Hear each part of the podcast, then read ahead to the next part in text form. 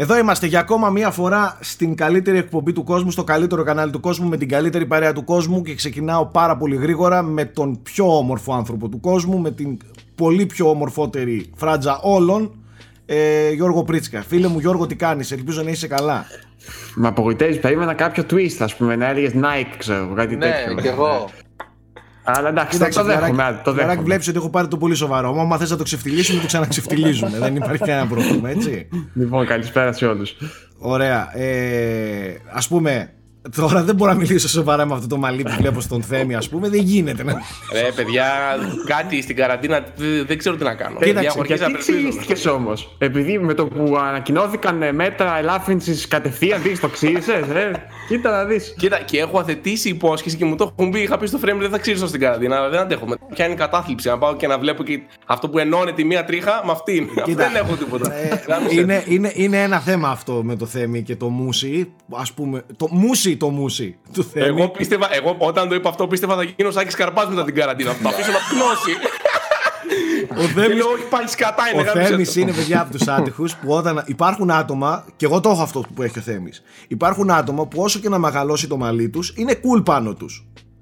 Όσο ακούρευτοι και να μείνουν, ρε παιδί μου, είναι cool. Ο Πρίτσκα, ας πούμε, δεν είναι χάλια. Τον βλέπεις, είναι ακούρευτος, αλλά ρε φίλε, παλεύεται αυτό που βλέπω στο κεφάλι του του Θέμη δεν παλεύεται ρε φαλάκα, δεν παλεύεται με τίποτα. Πετάνε από παντού, του παλεύεται, το αυτό το, λίγο, αυτό το πράγμα έχει χοντρό θέμα ας πούμε, δεν παλεύεται.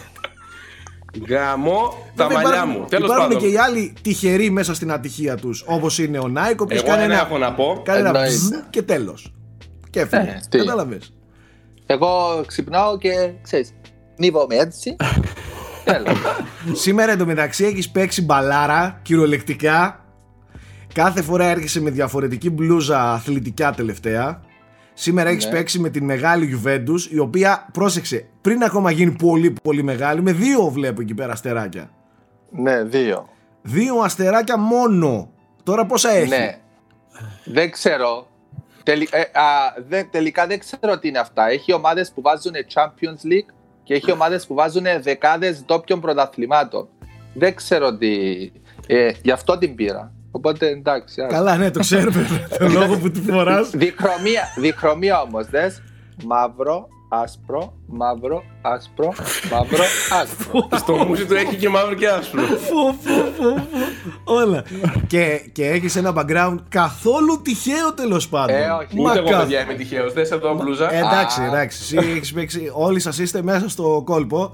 Μόνο ο Πρίτσκα μόνο είναι ότι να Εγώ είμαι τυχαίο. Εγώ είμαι του ίστα. Ο πρόεδρος του Μαλάκα που είναι μέσα στην ψυχιατρική κλινική δεν έχει άλλα ρούχα. Αυτά του έχουν. Ένα τυχαίο NPC είναι. Αυτά του δίνουν του ανθρώπου. Δεν υπάρχει Αυτά του δίνουν. Ε, ε, έντονη εβδομάδα στους ε, Unboxholics ε, έγιναν πράγματα και θάματα και γενικά αρχίζει και ξαναανανεώνεται παρόλο που είμαστε ξέρετε πάνω στην πανδημία και τις ιστορίες ε, γίνονται πράγματα στη βιομηχανία και φημολογούνται ότι θα γίνουν και πάρα πολύ σύντομα. Ξεκινάμε τη μία το, με το βασικό θέμα αυτής εδώ της ε, εκπομπής ε, που αν μη τι άλλο ε, δεν είναι άλλο από το ε, Assassin's Creed Valhalla. Εμείς είχαμε τη χαρά και την τιμή να γνωρίζουμε από πριν κάποια πράγματα σχετικά με το Assassin's Creed. Μας εμπιστεύτηκε η Ubisoft, οι άνθρωποι της Ubisoft και εδώ στην ελληνική αντιπροσωπεία ε, να μοιραστούν μαζί μας ε, πράγματα οπότε ξέραμε πάνω κάτω όλο το πλάνο ανακοίνωσης του Assassin's Creed Βαλχάλα. Εγώ θέλω να πω κάτι, αν μου επιτρέπεις, Σάκη, ότι στην προηγούμενη εκπομπή έκανα δύο μοντάζ γιατί ο κύριος Σάκης Καρπάς δεν κρατιόταν και τα πέταξε τα υπονοούμενά του. Ναι, και άμα δείτε όταν λέω Nike για το Odyssey, έχει δύο απότομα κοψίματα γιατί πήγαινε να τα ομολογήσει ο τύπος. Η αλήθεια είναι αυτή. Είχαμε ένα πολύ αυστηρό NDA υπογράψει φυσικά και εννοείται ότι σεβόμαστε τέτοιες συμφωνίες και δεν μπορούσα να μιλήσω. Απλά ξέρεις, καμιά φορά σου βγαίνει και λίγο αυτό το. Εν του λόγου, ναι. Ναι, λίγο φεύγουν μερικές λεξούλες. Ε, τέλος πάντων, το, το θέμα έχει ως εξής. Ε, γνωρίζαμε λοιπόν για το Valhalla, γνωρίζαμε για το τι, πώς σκοπεύει σιγά σιγά να το τυζάρει η Ubisoft.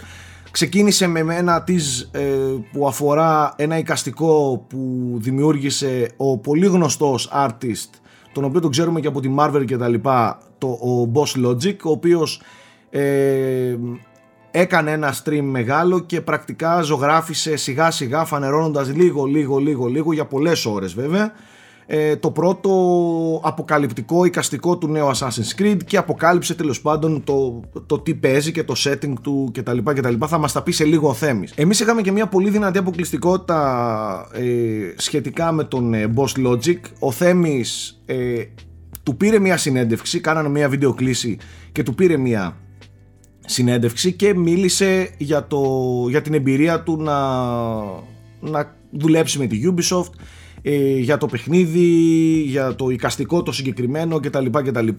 Θα υπάρχουν links στην περιγραφή να πάτε να δείτε ε, τη συνέντευξη η οποία έχει αρκετό ενδιαφέρον και η αλήθεια είναι ότι δεν το περίμενα αλλά έχει τελικά ενδιαφέρον και πολύ ωραίες ερωτήσεις οι οποίες έγιναν ε, από τον Θέμη και τον Γιώργο Πρίτσκα. Γιώργος Πρίτσκα. Τώρα, Assassin's Creed Valhalla το οποίο σήμερα που γυρίζουμε την εκπομπή ο κόσμος, εμείς το είχαμε δει πάλι πιο πριν. Ε, ε, είδατε το πρώτο teaser.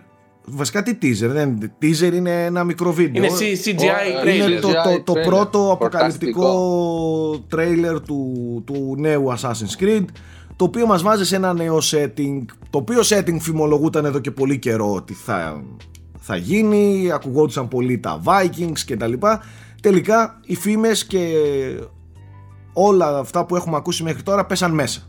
Θέμη, ο λόγος εσένα. Κοίτα, ε, εγώ νομίζω πως το ξέρετε κιόλας ότι είμαι λίγο... Έχω τρέφω μια ιδιαίτερη αγάπη για τα Assassins, τα έχω παίξει όλα με εξαίρεση το Rogue που ήταν τότε για τις κονσόλες της προηγούμενης γενιάς.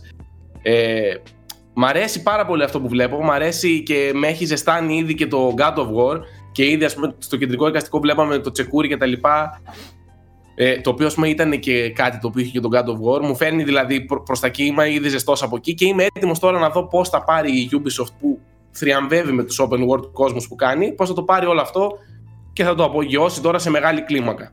Πιο συγκεκριμένα, ε, εξήγησε στον κόσμο τι παίζει. Πώς, τι λοιπόν, και γιατί. Πιο αναλυτικά τώρα, έχουμε πάλι, όπως είπα και πριν, open world παιχνίδι. Θα μας ταξιδέψει στη Σκανδιναβία. Okay. Και ο πρωταγωνιστής αυτή τη φορά λέγεται θα το καταφέρω να το πω Eivor. Eivor. Δεν ξέρω πώς προφέρεται. Τέλος πάντων, ναι, μπορούμε να, τον, να επιλέξουμε και το φίλο του, okay, αν θα είναι άντρας ή γυναίκα και υπάρχουν ακόμη πιο διευρυμένες επιλογές customization. Θα μπορούμε να επιλέξουμε τα τατού του, θα μπορούμε να επιλέξουμε τι μαλλιά θα έχει κτλ. Ε, η Ubisoft υπόσχεται μια αυθεντική viking εμπειρία. Okay, θα, τα γεγονότα του παιχνιδιού θα είναι στην περίοδο των σκοτεινών ε, εποχών της Αγγλίας όταν κατέρεαν τα βασίλεια, δηλαδή είμαστε στον 1ο αιώνα μετά Χριστού. Και όταν έκαναν το ντου οι, οι Βόρειοι. Ακριβώς. Ε, οι Vikings ναι. φεύγουν από την Ορβηγία, έχουν τελειώσει οι πόροι τους, είναι σε λίγο στις αγγλικές απικίες από ό,τι κατάλαβα. Ακριβώς, είναι λίγο σε απεγνωσμένη κατάσταση, ρίχνονται στις θάλασσες. Εκεί πέρα θα τα βάλουμε, φυσικά δεν θα τα βρούμε όλα στο μονοπάτι μας. Θα υπάρχουν οι Σάξονες, okay, από τα καταστραμμένα βασίλεια της Αγγλίας, οι οποίοι θα είναι οι εχθροί μας. Okay, θα υπάρχει ο βασιλιάς Αλφέδρος του Ούσεξ. Αν, αν δεν τα λέω Ουσεξ τέλος πάντων, αν δεν τα λέω σωστά το όνομα θα με συγχωρέσετε, το ξέρετε αυτό. Okay. okay. Κλασική ιστορία Vikings όπως έχουμε δει και στην ομώνυμη σειρά. Ο Πρίτσκας πάρα χαρακτή... γελάει. Να, αυτά είναι που δεν μπορώ. Άντε, έλα, κάντε σχόλιο. Κάτω το κάτι πλέον. Άστονα, ρε, ρε, άστονα να το κάνει το σχόλιο. Ειλικρινά, θέλω κάποιος τώρα να μετρήσει πόσα OK είπες. Πρέπει να, πρέπει να τα. Πρέπει να είναι πάνω από 10. Θες να βάζω ding ding. Άντε πάλι. Δηλαδή. Αφού μετά από ένα σημείο επικεντρώνω μόνο στο OK. Να σου πω κάτι, να σου πω κάτι. Ε, ειλικρινά αρχίζω να σε συχαίνομαι για αυτό που κάνεις, Πρίτσκα. Ε, Έχεις γίνει ίδιος με τα 7 χρόνια που κάνεις μάθημα. Sorry, sorry, παιδιά, συγγνώμη. Είναι σαν το τηλεγράφη, παρέα. Εσύ, εσύ μου δίνεις το πάτημα. Μα σε βλέπω το στόμα σου. Το στόμα Δεν μπορώ γιατί το βλέπω και το ακούω και στο εγκέφαλό μου. Ωραία, ΟΚ, Θέμη, πάμε. Λοιπόν, τώρα να πω εγώ ότι και το εικαστικό αλλά και το τρέιλερ όσον αφορά το κομμάτι της ιστορίας θα πω δικό μου σχολιασμό και μετά θα πάμε στο gameplay. Είχαν αρκετά μυστικά. Βλέπουμε στο τέλος το Hidden Blade. Πανηγυρισμοί εδώ πέρα. Καταρχάς, ε, το, το, το, παιχνίδι τοποθετείται στο 900 περίπου, στον 1ο αιώνα ναι, μετά, ναι, ναι, Χριστόν. μετά Χριστόν. Που σημαίνει ε, ότι τοποθετείται πολύ μετά από το Origins, πολύ μετά από το Odyssey ε... Μπράβο. Το Origins είναι η αφετηρία των Assassins, του τάγματος των Assassins. Οπότε ναι. είμαστε αρκετά χρόνια μετά την αρχαία Αίγυπτο. Οπότε υπάρχουν οι Assassins. Γιατί είδα πολλούς να αγχώνονται και να λένε. Γιατί το Odyssey είχε πάει πιο πίσω από το Origins. Πριν, Okay. πριν δημιουργηθεί το τάγμα των ε, Ασασίνων. Ακριβώς. Οπότε δεν υπήρχε το τάγμα και πολλοί ήταν ξενερωμένοι. Δηλαδή, που είναι οι Assassins, θέλουμε το τάγμα να βλέπουμε, ξέρω εγώ, Okay. πώς μυούνταν οι Assassins, που Εντάξει. είναι τα Hidden Blades. Αυτά εκτός εξαιρετικού απρόπτου, γιατί ακόμα δεν έχουμε δει πολλά πράγματα, θα υπάρχουν. Γιατί για να υπάρχει το Hidden Blade, λογικά θα υπάρχουν και αυτά. ΟΚ. Ωραία.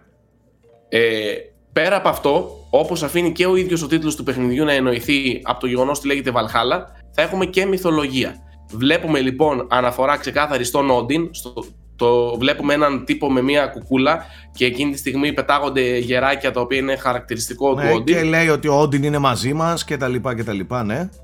Ακριβώς. Οπότε θα έχουμε και μυθολογία. Όποιος έπαιξε το Odyssey θα δει ότι και εκεί πέρα όλους τους μύθους της αρχαίας Ελλάδας τους είχαν ερμηνεύσει πάλι όπως συνηθίζει η σειρά. Μέσα να στο ερμηνεύει όλη παιχνίδι, την ναι. ιστορία κτλ. Θα υπάρχουν δηλαδή και γνωστά πρόσωπα από τη σκανδιναβική μυθολογία. Μάλιστα. Η οποία έχει πολύ ωραίο ενδιαφέρον. Τι πολύ ωραίο ενδιαφέρον. Για μένα είναι από μαζί με την ελληνική ναι. είναι οι top μυθολογίες Είναι από που τις μπορεί κάποιος Άκρος να. ενδιαφέρουσα. Η Έτσι. όλη Norse στην ε, Ε, βέβαια. μυθολογία.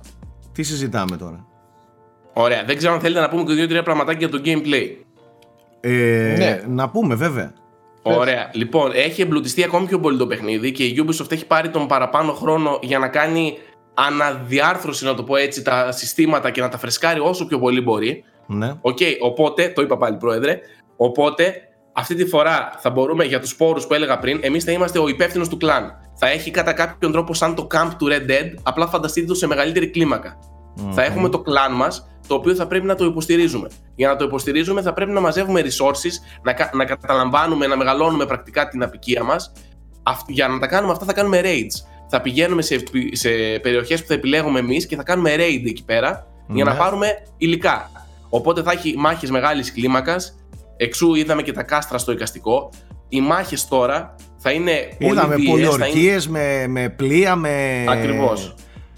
Ναι. λέει ότι το combat, η Ubisoft λέει ότι έχει κάνει το combat σύστημα τέ, τέτοιο ώστε να αντιπροσωπεύει το βίο στυλ των Vikings. Στα όπλα θα υπάρχει dual wielding, ένα στο κάθε χέρι, αν θέλουμε φυσικά. Οκ, κάτι που δεν υπήρχε στο προηγούμενο Assassin's Creed. Τώρα, μ, πρόεδρε, ξέρετε τι έχω πάθει, όταν λέω οκ, τώρα μου πιάνει γέλιο. και Θα σου υπόσχεται δημιουργήσει κάτι το οποίο- ψυχολογικά ρε αυτός ο άνθρωπος. Το ξέρουμε. και, και, και υπόσχεται η Ubisoft κάτι το οποίο εμένα με ενοχλούσε στα προηγούμενα, το ότι θα υπάρχει πολύ πολύ μεγαλύτερη ποικιλία στους εχθρούς από οποιοδήποτε άλλο Assassin's Creed. Δεν θα βλέπουμε επαναλαμβανόμενα ανθρωπάκια ξανά και ξανά και ξανά. Οι θάλασσες επιστρέφουν και αυτές. Θα χειριζόμαστε το δικό μας longship, το χαρακτηριστικό, από τα χαρακτηριστικά πλοία της εποχής των Vikings, τα οποία είναι για να κάνουμε τα raids και θα έχει εμβάθυνση πολύ το RPG στοιχείο στους διαλόγους επιλογές όπως και στο Odyssey θα μπορούμε πλέον να τασόμαστε και με πολιτικές παρατάξεις ας πούμε, πολιτικά βασικά με, fac, fa, Functions. μπορούμε. Factions. με fa- factions δηλαδή είμαστε υπέρ αυτού νου ή υπέρ αυτού νου θα υπάρχει δηλαδή και αυτό το στοιχείο στο RPG πιο εμπλουτισμένο διάλογοι κανονικά, customization στους χαρακτήρες μπορείς να επιλέξεις το φύλλο νομίζω πάνω κάτω αυτές είναι οι πληροφορίες ε, το φτιάχνουν 15 στούντιο το παιχνίδι 15 στούντιο είναι από την ομάδα η οποία έχει φτιάξει το Black Flag και το Origins ο ίδιος σκηνοθέτης στην Ubisoft Montreal και έχει στο πλάι του 14 βοηθητικές ομάδες Πω. σύνολο 15 στούντιο απίστευτο. φανταστείτε τώρα τι κλίμακα θα είναι να πω ότι θα κυκλοφορήσει για Xbox Series X, Xbox One, PlayStation 5, PlayStation 4, Google Stadia και PC. OK.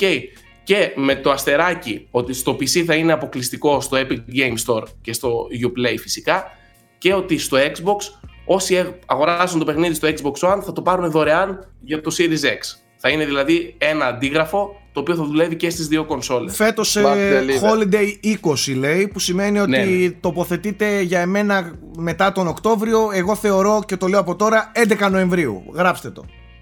16, 12, κάπου εκεί. Μεταξύ 10 με 16. Παρασκευή. Παρασκευή. Τι- Θα τι- σου, θα σου εκεί. πω, λοιπόν, θα σας πω τώρα ακριβώς πότε θα κυκλοφορήσει. Εντάξει. Παιδιά, ε, πρέπει να βρούμε ποινή όμως αυτό δεν Κυκλοφο... είναι αστείο. Ωραία, κυκλοφορεί 13 Νοεμβρίου του 2020. Ευχαριστώ πολύ. Γεια σας. Αυτό δεν είναι leak εντωμεταξύ, μην το πάρετε σαν leak, είναι οι θέσεις του Σάκη. Ρε παιδιά, τώρα σας μιλάει Insider. 13 Νοεμβρίου του 2020. Ευχαριστώ πολύ. Γεια σας.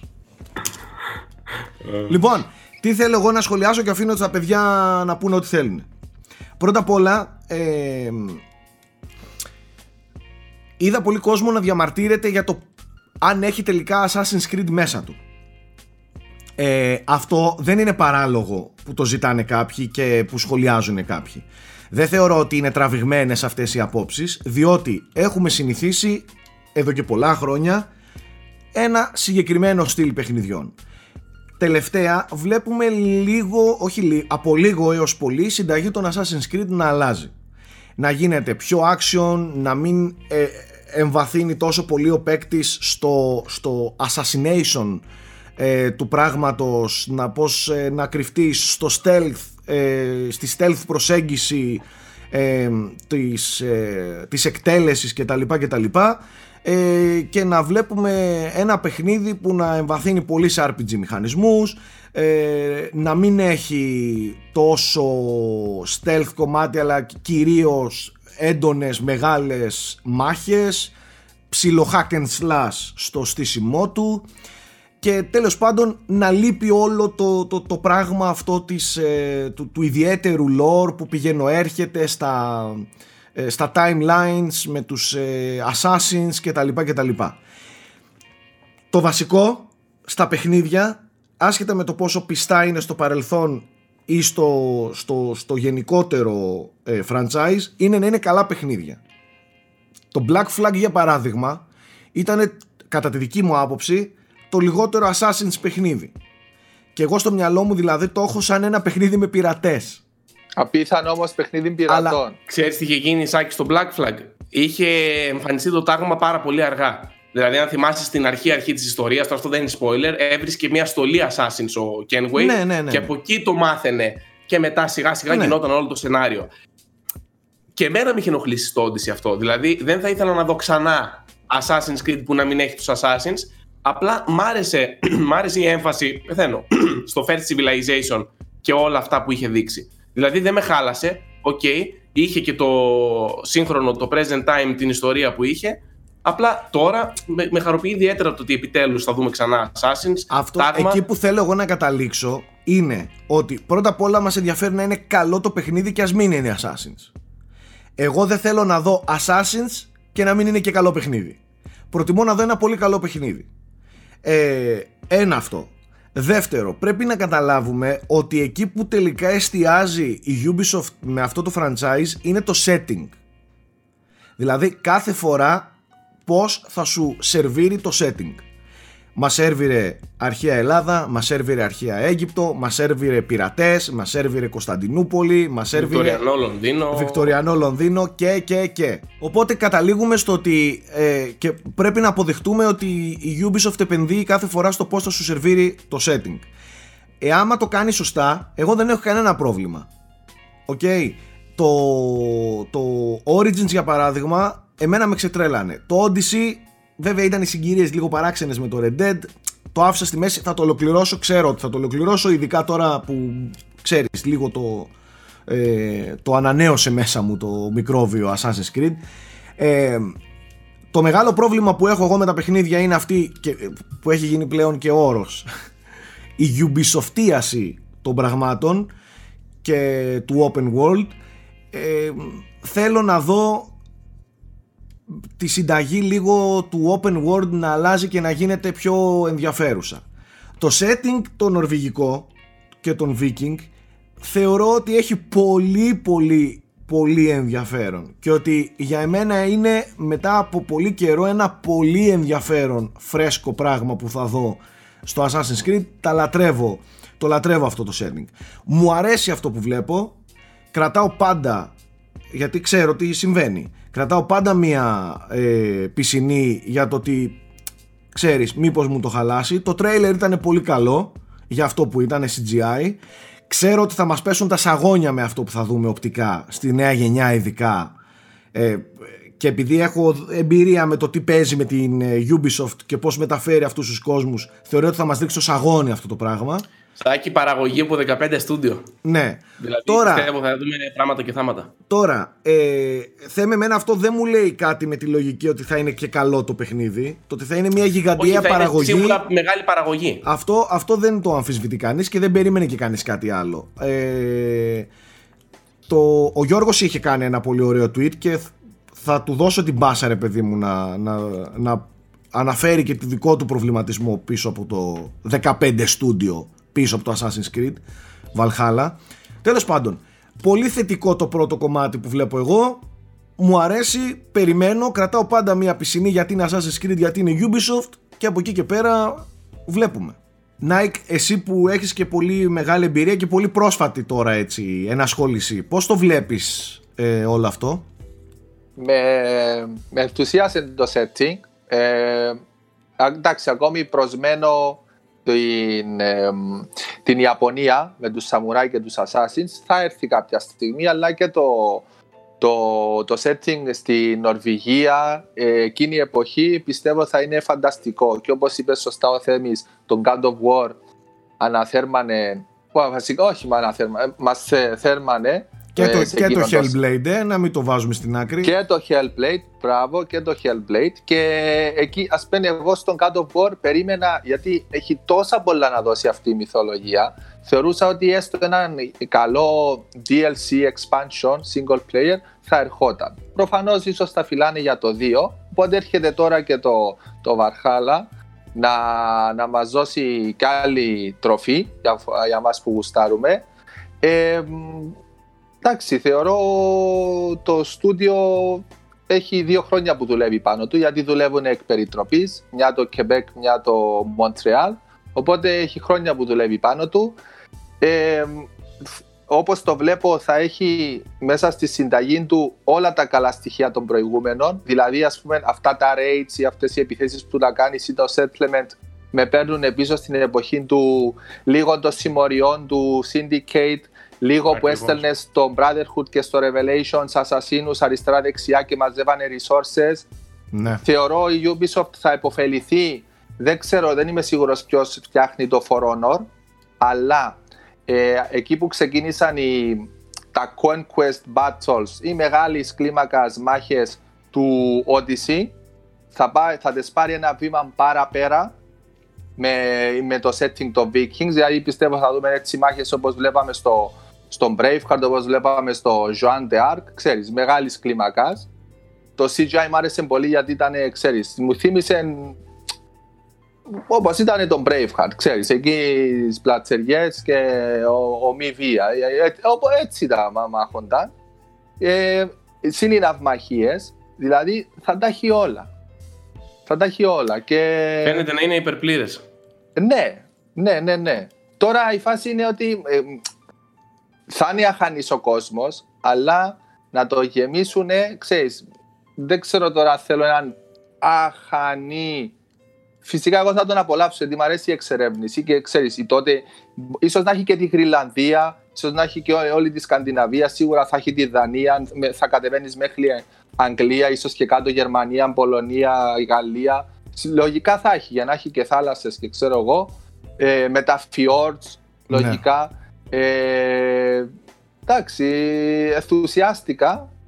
Ε, α- απλά το, το μόνο που σκέφτομαι είναι ότι ίσως δεν το παίξω στο launch. Γιατί είμαι λίγο επιφυλακτικός με τα, αυτά τα μεγάλα παιχνίδια της Ubi- Ubisoft.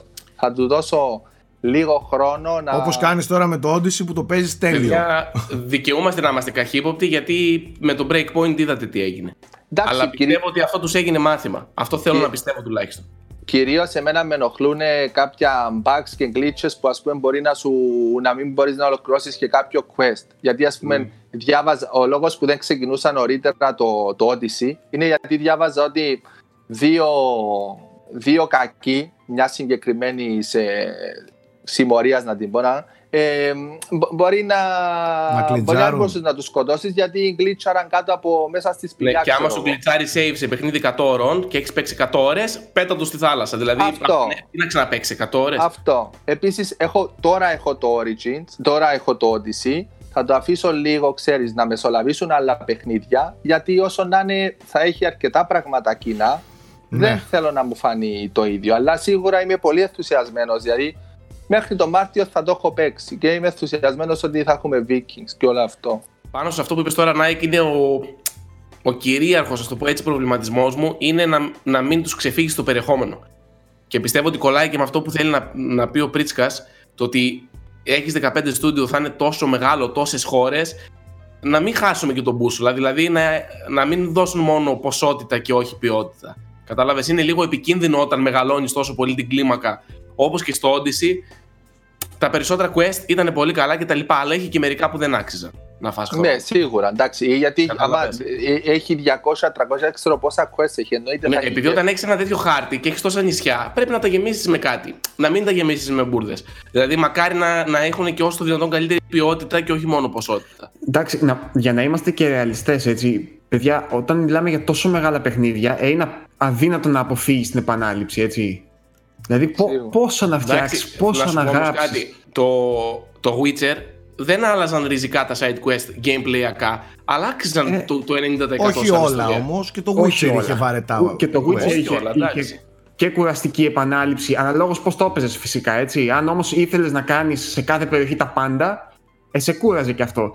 Το Witcher το έσωνε και το Sony δηλαδή πάρα πολύ ε, η γραφή του. Η αλήθεια είναι ναι. ότι κανένα side quest δεν ήταν βαρετό από άποψη γραφής. Πάντα υπήρχε ένα δίλημα, ένα twist. Γκέμπλιακά τα Witcher Senses άνοιγες και έκανες πάλι κάτι ναι, το ίδιο. Ναι, ναι, Απλά να, έστω αυτό να υπάρχει ένας τρόπος να σώνεται το τόσο μεγάλο του πράγματος. Ναι. Συμφωνώ. Πάντως, εγώ... Στο Odyssey υπήρχαν κάποια διλήμματα. Δηλαδή υπήρχε κάποιο quest που το είδα πολύ επιφανειακά και στο τέλος, ας πούμε, κρίθηκε η μοίρα ολόκληρου νησιού, ας πούμε. Και με ναι, προβλημάτισε. Είχε κάποια side quest πολύ καλά, αλλά είχε και πολλά τα οποία δεν άξιζαν. Εντάξει, όμως τουλάχιστον το πήρε ένα βήμα παραπέρα η Ubisoft. Εγώ όχι, όχι. Ο δρόμος που έχει βαδίσει είναι πολύ καλός με το Odyssey. Απλά ε, ελπίζω παραπάνω χρόνος και παραπάνω πόροι να εξαλείψουν τα όποια αρνητικά. Εντάξει, απλά πρέπει να έχουμε και κάποιες επιφυλάξεις. Όσο ενθουσιασμένοι και, και εγώ σούπερ ενθουσιασμένος είμαι, απλά εντάξει, τα σκέφτομαι και αυτά. Αυτά, Γιώργο, δεν ξέρω αν θες να επεκτείνεις λίγο το θέμα 15 στούντιο. Όχι μόνο, εγώ απλά ένα προβληματισμό εξέφρασα με την έννοια ότι 15 στούντιο είναι πάρα πολύ μεγάλος κατακαιρματισμός της ομάδας και πρέπει να έχεις είτε μια απίστευτη υποδομή από producers ε, οι οποίοι κατευθύνουν και από leads, έτσι, οι οποίοι κατευθύνουν τέλεια το στούντιο ε, γιατί αλλιώς είναι πολύ εύκολο αυτό το παιχνίδι να χάσει τη συνοχή του, να χάσει την προσωπικότητά του, την ταυτότητά του, οτιδήποτε. Όταν ο καθένας, η κάθε ομάδα ασχολείται με ένα πολύ μικρό κομμάτι του παιχνιδιού, αγνοώντας ουσιαστικά τη συνολική εικόνα, και την οποία πρέπει κάποιος να την επικοινωνήσει με ευστοχία, ας πούμε, με διάβγεια σε αυτή την ομάδα, είναι πολύ εύκολο να πάει κάτι στραβά. Εγώ, ναι. ξαναλέω, δεν έχω εμπειρία από τα Assassin's Creed τα τελευταία. Ε, παρακολουθώντας απ' έξω λοιπόν ε, και βλέποντας και άλλα παιχνίδια, είμαι πλέον της άποψης ότι όταν πας να κάνεις κάτι τόσο μεγάλο γιατί θες να δικαιολογήσεις πάρα πολλές ώρες και να χώσεις μέσα διάφορα συστήματα που θα κρατήσουν τον παίχτη μέσα απασχολημένο ε, είμαι πολύ επιφυλακτικός. Γιώργο, η προηγούμενη παραγωγή, η μεγαλύτερη σε αριθμό ήταν το Red Dead 2, το οποίο φτιαχνόταν από 9 στούντιο. Και τώρα πάμε στα 15. Καλά, μην το μετράς σε ναι, πλήθος ναι, στούντιο. Μπορεί 9 στούντιο να είναι ναι, χίλια άτομα. Δεν ξέρεις από πόσα άτομα καταρχάς αποτελείται από Εντάξει, το κάθε είναι στούντιο. Είναι λίγο χαζό, χαζό τέτοιο ισχύει. Έχει, ναι. Είναι ισχύει. Πάντως, για, για μένα, ας πούμε, φαίνεται αυτό στο Red Dead. Το Red Dead έχει αρκετά μεγάλη διαφορά η ιστορία του και όλο το υπόλοιπο κομμάτι. Σκέψου, ας πούμε, το, το, το σύστημα ηθικής που έχει. Το σύστημα ηθικής δεν έχει καμία αξία στην ιστορία. Η ιστορία είναι σαν να διαδραματίζεις σε κάποιον άλλο χαρακτήρα. Και μετά, όταν είσαι στο open world, είναι σαν να έχεις το σύστημα ηθικής που μετά οι πράξεις μετάνε για κάποιο λόγο. Οπότε βλέπεις ότι δεν έχει πάλι αυτή τη συνοχή που είχε το Death Standing, ας πούμε. Το οποίο μπορεί να μην είναι τέλειο παιχνίδι, αλλά όσον αφορά αυτό το θέμα, φαίνεται ότι έχει φτιαχτεί από ένα άτομο. Δηλαδή, έχει σχεδιαστεί από ένα άτομο με τις κατευθύνσεις ενός ατόμου, πολύ συγκεκριμένες, με μικρή ομάδα. Δηλαδή, συμφωνώ συμφωνώ απόλυτα και, και αυτός είναι ένας από τους λόγους που τα πολύ μεγάλα open world παιχνίδια χωλένουν σε αυτό το σημείο. Δηλαδή νιώθεις ότι, ότι είναι χωρισμένο σε, σε κομμάτια που απλά μπήκαν, ναι. μπήκαν μαζί κάπως. Ε, ε, το οποίο είναι και αναγκαίο κακό γιατί αλλιώς δεν μπορεί να φτιαχτεί παιδιά ναι, Ισχύει. ισχύει. Ναι, να σας θυμίσω επίσης και το Deus Ex νομίζω δεν ήταν, ποιο ήταν το τελευταίο; Το Mankind Divided. Όχι, το, στο Human Evolution λοιπόν είχαν κάνει outsourcing τα bosses μόνο. Ε, και τα boss ήταν με διαφορά το χειρότερο κομμάτι του παιχνιδιού και μάλιστα δεν ευνοούσαν καν τις δυνατότητες. Δηλαδή, αν κάποιος είχε αναπτυχθεί προς μία μεριά, υπήρχε πιθανότητα αυτό το boss να μην υποστήριζε τη δυνατότητα αυτή. Καλά. Δηλαδή, και τα πάτσαραν μετά, φαντάσου. Ναι, μπράβο, μετά τα πάτσαραν. Ε, εγώ ναι. το θυμάμαι καλά γιατί την είχα πατήσει έτσι, με ένα boss ναι. που είχε στον ηλεκτρισμό τέλος πάντων μια αδυναμία. Ε, θέλει Σίγουρα η Ubisoft έχει τις υποδομές και το έχει κάνει πολλές φορές, αλλά θέλει μεγάλη προσοχή και εγώ πιστεύω ότι γενικότερα πρέπει λίγο να, να αφήσουμε πίσω μας την ιδέα ότι καλή παραγωγή σημαίνει και καλό παιχνίδι. Καλά, εννοείται. Καλή και μεγάλη παραγωγή, OK, okay, μπράβο, αλλά είναι, είναι ένα κομμάτι, έτσι. Πρέπει να υπηρετεί και κάτι αυτό. Και ε. η, δηλαδή... η Ubisoft είναι από αυτές τις εταιρείες που το αποδεικνύουν κάθε φορά αυτό το φόβος σου ότι το, το, αυτό, αυτό τον προβληματισμό ότι το μεγάλη παραγωγή δεν σημαίνει και καλό παιχνίδι. Το έχει κάνει ναι, πολλές φορές στο παρελθόν. Γενικά έχει βελτιωθεί πολύ. Μια τάση, όταν κάτι είναι καλοφτιαγμένο σε τεχνικό επίπεδο, να το επενούμε αρκετά, ρε παιδί μου. Δηλαδή, βλέπεις, βλέπεις, ας πούμε, τώρα, ε, τι να σου πω. Τα Uncharted, ας πούμε, είναι από τα πιο υψηλά βαθμολογημένα παιχνίδια ε, της βιομηχανίας. Η αντιστοιχία, ας πούμε, των Uncharted είναι το Indiana Jones, ας πούμε έτσι. Θα έλεγες ποτέ τα Indiana Jones είναι οι καλύτερες ταινίες όλων των εποχών, ας πούμε, κάτι τέτοιο; Θα περίμενες να έχουν 97 και 98 και 99, που λέει ο λόγος; Ναι, ναι. Θέλω να σου πω ότι πρέπει λίγο να σταματήσουμε να δίνουμε τόση έμφαση στο τεχνικό κομμάτι, το οποίο είναι φυσικά ένα μεγάλο μέρος των παιχνιδιών και στην αίσθηση και στο, στην πόσο καλή παραγωγή έχει κτλ. Αλλά να αρχίσουμε να διαβάζουμε και τα παιχνίδια λίγο βαθύτερα, ας πούμε. Κοίταξε όμως, Γιώργο, δεν είναι όλα τα παιχνίδια για τέτοια εκβαθέως ε, ανάγνωση. Ναι. Δηλαδή, ε, δεν, ε, θεωρώ ότι από άλλο πράγμα εγώ θέλω να απολαύσω σε ένα Red Dead και εντελώς άλλο πράγμα θέλω να απολαύσω σε ένα Assassin's Creed Odyssey. Για παράδειγμα, εγώ πλέον τα Assassin's Creed, ειδικά το Origins, το Odyssey και λίγο έτσι τα προηγούμενα, τα παίζω ξεκάθαρα για το setting, για τον κόσμο, για, το, για όλο αυτό το πράγμα να, να απολαμβάνω, να κάνω τις βόλτες μου εκεί πέρα μέσα. Ε, και πολύ λιγότερο για το ξέρεις για τους χαρακτήρες. Βέβαια ε, επιβεβαιώνεσαι γιατί ένας από τους λόγους που εγώ παράτησα το Odyssey είναι γιατί το έπαιξα μετά το Red Dead. Και μετά το Red Dead οι ερμηνείες, οι χαρακτήρες, οι διάλογοι το στήσιμο αυτό του, του, του, του σεναρίου ήταν αστείο μπροστά στις Rockstar και δεν με κράτησε και δεν με κράτησε καν ο, ο φανταστικός κόσμος που είναι και πιο δικός μας Ελλάδα και και και Συγγνώμη, δεν θέλω να πω ότι όλα τα παιχνίδια πρέπει να είναι σοβαρά ή πρέπει να έχουν φυσίες να δεν ξέρω κι εγώ τι να είναι κάτι σε στούγημα υψηλής τέχνης. Δεν εννοώ αυτό. Εννοώ ότι πρέπει σαν βιομηχανία να αρχίσουμε να βλέπουμε λίγο πίσω από την επιφάνεια που είναι το τεχνικό κομμάτι κτλ. Και, και να βλέπουμε όντως το παιχνίδι. Ε, ένα πολύ δουλεμένο και ε, περιποιημένο παιχνίδι είναι φυσικά πολύ καλό πράγμα, αλλά δεν αρκεί από μόνο του. Εννοώ ότι αυτή η αιμονή της βιομηχανίας για μεγαλύτερε. αυτό κανείς. Για με... Ορίστε. Ποιος το αμφισβήτη αυτό, Δηλαδή πιστεύεις ότι στο Assassin's Creed μένουν μόνο στο. Όχι, δεν, δεν έχω στο μυαλό μου καθόλου από Assassin's Creed παραστάσεις, οπότε δεν έχω στο μυαλό μου Assassin's Creed. Δεν, αυτή, ας πούμε, το παιχνίδι που μου έρχεται στο μυαλό ως η απόλυτη καλοφτιαγμένη μετριότητα όμως, η οποία είναι καλοφτιαγμένη όντως, αλλά είναι μετριότητα, είναι τα Tomb Raider, τα τελευταία. Παραδείγματος χάρη. Ναι. Εννοώ ότι τα οποία είναι αρκετά υψηλά βαθμολογημένα. Είναι αρκετό, ας πούμε. Έχουν, Γιώργο, όχι απλώς είναι υψηλά βαθμολογημένα. Αυτό λέω τώρα. Ε, κατά τη γνώμη μου, δεν αρκεί για να ε, θεωρήσει καλό παιχνίδι εν έτη 2020 να είσαι απλά καλοφτιαγμένος σε ένα επίπεδο μηχανισμών. Ε, δηλαδή δεν μπορείς να γνωρίσει όλα τα υπόλοιπα.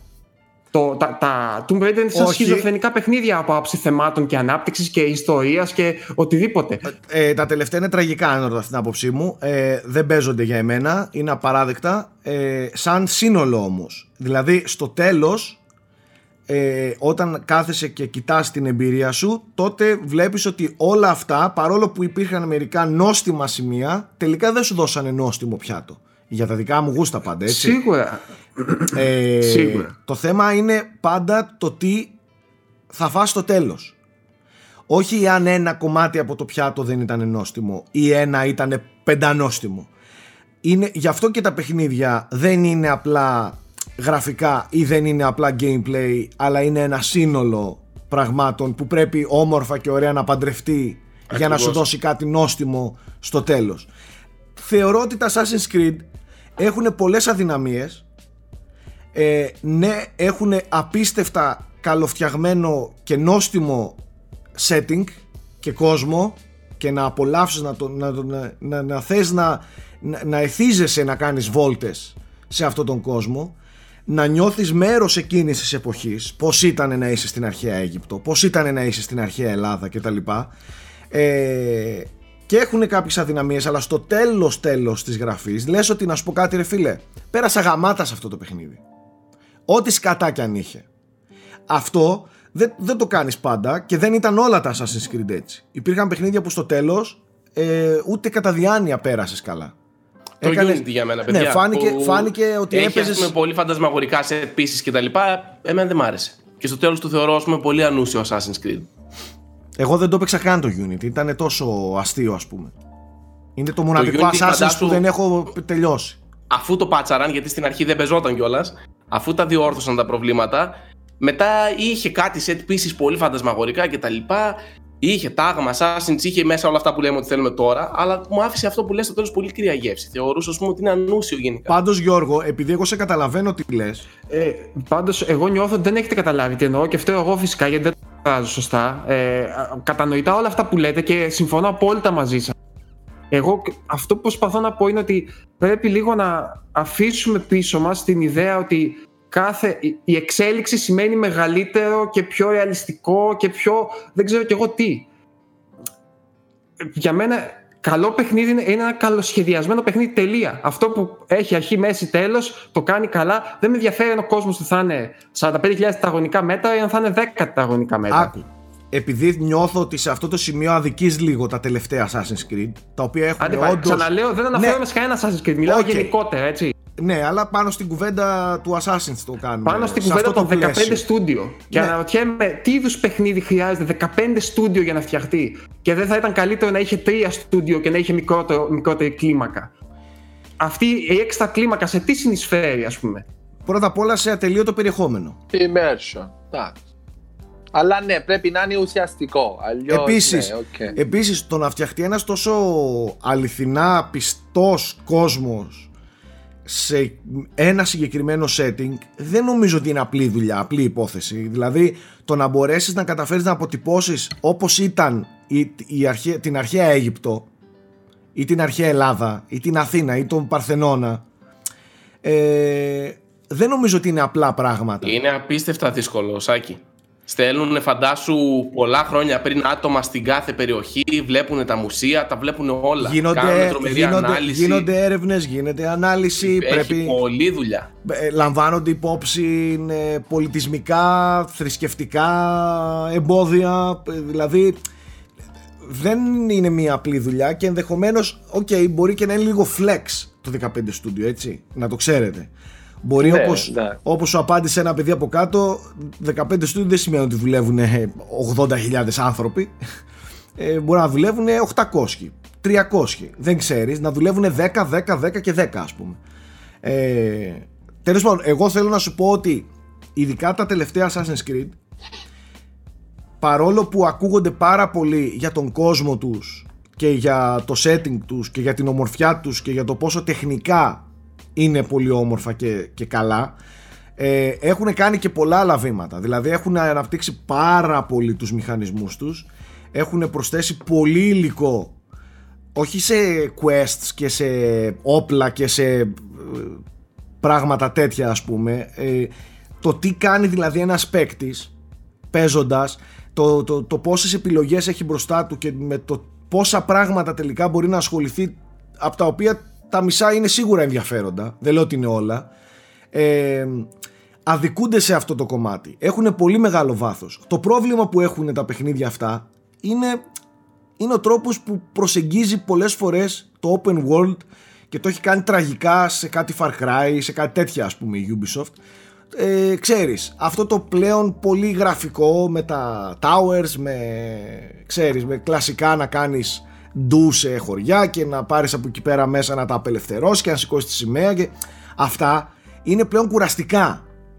Είναι, είναι Ubisoftíαση για εμένα στα παιχνίδια της ε, Ubisoft και κουράζουν. Δηλαδή, κάνε κάτι άλλο με το open world σου. Όχι το κλασικό το «Α, εδώ θα έρθω σε λίγο όταν γίνω λίγο πιο δυνατός και θα το κατακτήσω το χωριό, θα σηκώσω τη σημαία μου». Και να η δικιά μου περιοχή και να την επεκτείνω και να την επεκτείνω. Καταλαβες. Θέλω κάτι άλλο στο open world. Δώσε μου κάτι άλλο, δώσε κάτι ενδιαφέρον. Έχει κάνει πράγματα, αλλά αυτό είναι που εγώ φοβάμαι ότι έχει μπει σε μια λούπα τελευταία με, με τα παιχνίδια και απλά καμουφλαρίζεται όλο αυτό γύρω από ένα γαμάτο setting, γύρω από ένα γαμάτο ναι, ναι. κόσμο, από ένα πολύ πιστό στο setting κόσμο. Αυτό είναι το δικό μου θέμα και γι' αυτό πάντα κρατάω μικρό καλάθι. Και να σας πω κάτι, το Odyssey δεν με κράτησε. Παρόλο που ήταν τέλειο σε όλα τα υπόλοιπα τα τεχνικά. Και... Το, το Odyssey ας πούμε είχε δηλαδή ε, ε, έχει όλα τα φόντα η Ubisoft για να παίξει σε τριπλόν ταμπλό. Δηλαδή μπορεί να παίξει στο τώρα, τι γίνεται με την Abstergo και τους τωρινούς Assassins και ξέρεις, ναι. με το Animus και ξέρω, μπορεί να παίξει στο τώρα, όπως ήταν ε, παλιά το Black Flag ή το Brotherhood ή το ξέρω εγώ, ε, μπορεί να παίξει στη, στην όποια τότε εποχή και στην όποια τότε εποχή μπορεί να εξελίσσεται σε τριπλόν ταμπλό, δηλαδή εσύ κάτι να παίζεις με την οικογένεια σου, ταυτόχρονα να ενταχθείς στους Assassins και να προσπαθείς να, με, να παίξεις με τους Templars και το, και το Apollo Videm και ταυτόχρονα και με το First Civilization ή με τους Ίσου ή ξέρω εγώ. Αν ποντάρει και στα τρία γίνεται πολύ πλούσιο. Π.χ. το Odyssey ήταν φτωχό στο σήμερα. Ναι. Ήταν πιο φτωχό από το Origins. Γενικά το σήμερα μετά το 4 έχει παραμεληθεί πολύ. Ναι. ναι, αλλά το Odyssey ήταν ακόμη πιο φτωχό από το Origins στο σήμερα. Που το Origins ήταν και αυτό πιο φτωχό. ναι, κατάλαβες. Δηλαδή εκείνο το σήμερα φθήνει. Ναι. Και εάν, εάν ποντάρει και στα τρία αυτά και, τα, και τα συνο, όλα τα quest τα συνοδεύει και μια ενδιαφέρουσα ιστορία, ε, τότε α, πάει ε, ακόμα εγώ θα σου πω Nike αυτό που λες ότι τα πρώτα Assassin's τα, αγάπη, τα αγάπησα γι' αυτό. Για το, ε. Και για το τώρα που είχε. Και το ε, τώρα. Abstergo, συνδυώσουμε στο Animus. Εντάξει, ήταν τρομερό. Και ε. με την όλη θεωρία συνωμοσίας τότε που το είχαν συνδέσει και χρονολογικά πολύ σωστά. Ναι. Πάντως, πάντως, νομίζω ότι η Ubisoft μας έχει δώσει το δικαίωμα και να ενθουσιαζόμαστε για κάθε νέο setting που φέρνει η σειρά Assassin's Creed αλλά και να νιώθουμε ότι ήδη ξέρουμε τι θα παίξουμε. Και αυτό είναι το μεγάλο πρόβλημα. Κατάλαβες Εγώ το βλέπω το παιχνίδι πώς, Το νιώθω το παιχνίδι. Ναυμαχίες, εκείνο, το άλλο, ναι. Δηλαδή ναι, σαν ναι, να το ναι. βλέπω Ότι απλά φοράει άλλο skin. Προσθέτει, ναι, ράβει, OK, okay, αλλά απλά περνάει ένα άλλο skin. Εάν μπορέσει αυτό να μην είναι απλά ένα skin και να επεκτείνει και να εμβαθύνει και σε άλλους τομείς και όχι απλά μόνο στο skin τότε ναι να ενθουσιαστούμε. Ε, για την ώρα ενθουσιάζεσαι μόνο με το επιφανειακό που είναι αυτό το setting. Γιατί δεν είδα κανέναν να λέει ωρε φίλε θα έχει αυτό από gameplay θα έχει εκείνο όλοι κοιτάμε και ενθουσιαζόμαστε από το skin. Αν δεν μας έλεγε το skin και μας έλεγε ότι παιδιά θα έχει εκείνο, εκείνο, εκείνο από gameplay Κανείς δεν θα το μιλούσε αυτή τη στιγμή. Τόσο τουλάχιστον σε αυτό το βαθμό. Ε, αυτό είναι το πρόβλημα με τη Ubisoft. Νιώθεις ότι τα παιχνίδια τα έχεις δει μπροστά σου. Είδαμε το τρέλερ και εγώ νιώθω ότι το είδα το παιχνίδι, το έπαιξα. Πώς να σου το πω; ναι. Ε... Ισχύει. Ισχύει, αλλά εντάξει, θα αποκαλυφθεί σύντομα το gameplay, οπότε οι φόβοι ή οτιδήποτε άλλο, οι φόβοι, ξέρω εγώ, ίσως γίνουν πραγματικότητα ή ίσως και σταματήσουν να υπάρξουν ε, να υπάρχουν. Νομίζω το καλύψαμε το θέμα Assassin. Ε, από ειδήσεις τώρα, τελευταία στιγμή, την προλάβαμε μέσα στο Frame Rate γιατί παίζουμε τρελές τρίπλες. Ανακοινώθηκε επιτέλους το event το οποίο σας λέγαμε τόσο καιρό και στο, στην προηγούμενη εκπομπή της Microsoft στις 7 Μαου λοιπόν. Ε, ώρα Ελλάδος νομίζω είναι στις 6, αλλά θα το δείτε αναλυτικά στο unboxholics.com στην είδηση. Θα δείξει τα πρώτα παιχνίδια επόμενης γενιάς. Απλά ενδεχομένως να είναι πιο μικρό το show, γιατί το ονομάζει First Look at Next Gen Gameplay ε, και κυρίως μάλλον θα εστιάζει σε third party παιχνίδια γιατί λέει από τους Global Developer Partners. Εν πάση mm. περιπτώσει, Next Gen παιχνίδια Xbox Series X 7 Μαΐου. Το πρώτο event της Microsoft. Θεωρώ ότι θα έχει μέσα Valhalla. Θα υπάρχει και άλλο event. θεωρώ, Σίγουρα. θα έχει σίγουρα Valhalla μέσα γιατί το Valhalla όλη του η καμπάνια ήταν γύρω από Xbox ξεκινάει το τρέιλερ με logo Xbox στο τέλος Xbox κτλ ε, έχει πάρει κάτι και το αυτί μου ε, που σημαίνει ότι θα μαρκετίστηκα τουλάχιστον έτσι. Θα, θα παίξει με το Xbox το Valhalla. Ε, εμένα μου αρέσει που η Microsoft είναι non-stop μου αρέσει που, που δίνει πόνο στο και δεν ε, απλά ok κάνα, αφήσαμε την κονσόλα κτλ θέλω να τη δω να ανακοινώνει παιχνίδια και όχι μόνο Αυτό εξαρτηθεί και από το τι θα δείξει τώρα. ναι, και όχι Έχει μόνο από τα third party, που, από, τα, ναι, από τα multiplatform παιχνίδια. Multiplat. Γιατί και, Ναι. και Valhalla να δούμε δεν σημαίνει ότι είναι Xbox παιχνίδι αυτό. Ε, δώστε μας λίγο από Halo βρε τσογλάνια. Δώστε μας λίγο. Δηλαδή, Αν όντως το Halo είναι 7 μήνες μακριά και, και 6 μήνες μακριά ε, ε, δώστε κάτι. δεν πρέπει να δώσουν κάτι.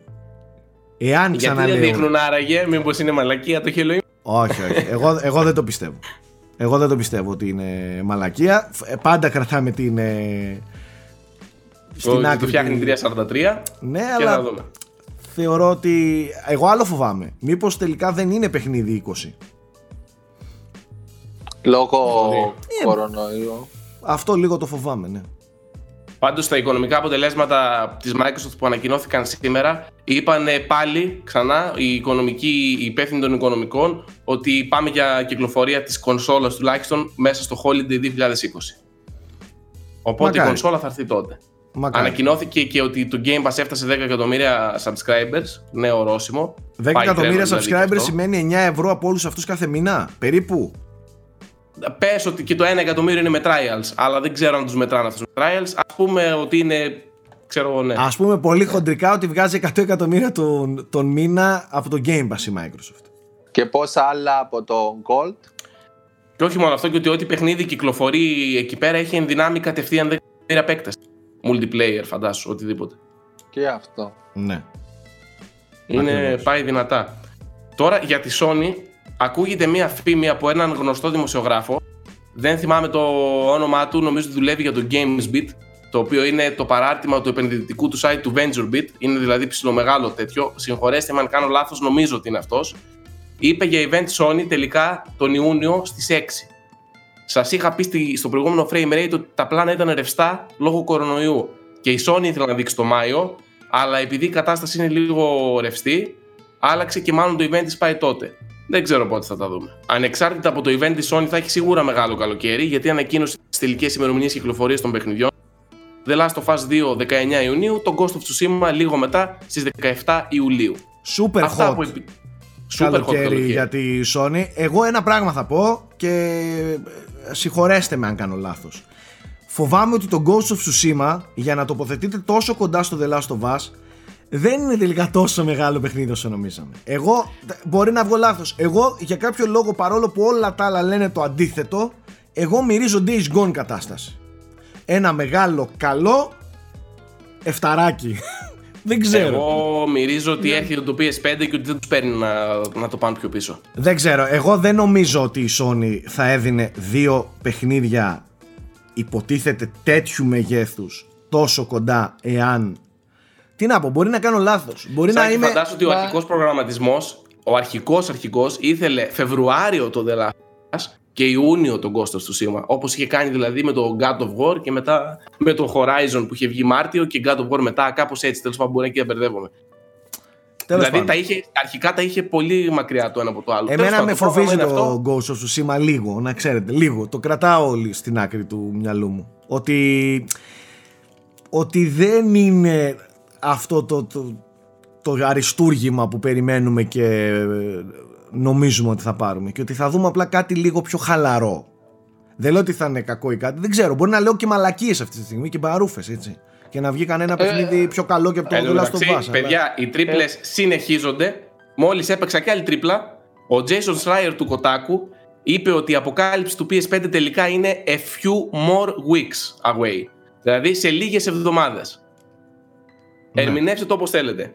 Ε, ε, αυτή η πληροφορία έσκασε όσο γυρίζετε live. Το. Θα σου πω την πληροφορία έχω εγώ. Όπα, οπ, το control ακούει. Ο insider. Ε, θα με φωνάσετε insider από εδώ και στο εξής. Η πληροφορία που έχω εγώ είναι τέλη Μαΐου. Ε, εντάξει. Εντάξει, ε, ταιριάζει και με το Ναι, ε, θεωρώ, θεωρώ ότι είναι έμπιστες οι δικές μου οι πηγές, μπορεί και να μην είναι όμως. Μπορεί και να λέω πάλι βλακίες. Αλλά εγώ άκουσα για τέλη Μαΐου θα έχουμε νέα για το PS5. Κοντά στις ημερομηνίες της E3 που θα, που θα γινόταν. Ναι. Εκεί, πότε θα πάει. Ναι. Τέλος πάντων κάπου εκεί θα γίνει κάτι, δεν το συζητάμε. Δεν θα το αφήσουν έτσι. Ε, τώρα και θα φορά PS5, δεν θα φορά μόνο τα παιχνίδια τα The Last of Us και Ghost of Tsushima. Και στην τελική, Sony μου, γλυκιά μου Sony, ε, εάν σκοπεύεις φέτος να ανακοινώσεις την κονσόλα, τι θα έλεγες να τη βλέπαμε πριν την αγοράσουμε; Εγώ λέω, λέω ρε παιδί μου, δεν ξέρω. Μπορεί, μπορεί να θες απλά την ημέρα να μας κάνεις έκπληξη και να μας πεις παιδιά, σήμερα σας έχω PlayStation 5, μπορεί να πάτε να το αγοράσετε. Μπορεί να θες έτσι, αλλά δώσε μας να το δούμε λίγο, να το επεξεργαστούμε στο μυαλό μας. Ε, τι λες κι εσύ. Εάν είναι πέντε μήνες μακριά η κυκλοφορία. Λέω εγώ τώρα, εντάξει μπορεί να λέω μπαρούφες. Κάνω τι νομίζεις. Τι να σου πω, εσύ ξέρεις καλύτερα. Πάντως το event της Microsoft, αυτό που διαβάζω τώρα είναι ότι θα είναι μόνο third party παιχνίδια. Δεν θα έχει τίποτα από first party, οπότε no Halo, no Fable, no nothing. Θα έχει μόνο third party. Τώρα μπορεί να δούμε κάνα Elden Ring. Μπορεί να δούμε το Valhalla. Δεν ξέρω τι θα δούμε. Third party πάντως στο, στο αυτό το event. Valhalla θα έχει, θα έχει gameplay, άκουμε εμένα. Σίγουρα, ναι, σίγουρα. Εντάξει. Θα έχει gameplay trailer του Valhalla. Σε εμπιστεύομαι. Τώρα αυτό. Τη Microsoft φαίνεται μικρότερης κλίμακας. Τώρα η Sony λίγο πιο μετά λογικά. Για να δούμε. Ωραία, πριν μιλήσουμε λίγο για το ε, now playing του πράγματος και το τι παίζουμε, με ειδοποιούν από το control ότι έχουμε ένα χορηγό σήμερα και ότι πρέπει να παίξει το μήνυμά του. Για πάμε λίγο έτσι τηλεοπτικά αν και δεν έχω δείξει ακόμη το τι αξίζω στα Λασόλικος, τουλάχιστον μπορείτε να το κάνετε εσείς. Θα σας έχω ένα link κάτω στην περιγραφή. Όσοι ξεκινήσετε τώρα το World of Warships, μέσω αυτού του link θα μπορέσετε να αποκτήσετε πρόσβαση σε ωραίο περιεχόμενο. Για παράδειγμα θα μπορέσετε να έχετε 20 δουβλόνια, 2 πλοία St. Louis και ένα προνομιακό Emden, 20 επί καμουφλάζ, 2,5 εκατομμύρια από το currency του παιχνιδιού και 7 μέρες προνομιακό λογαριασμό. Το link ξαναλέω είναι στην περιγραφή πηγαίνετε, ανατινάξτε τους, φάτε τους. Τώρα, now playing. Κυρίες και κύριοι του αγαπημένου αυτού εδώ ε, πάνελ.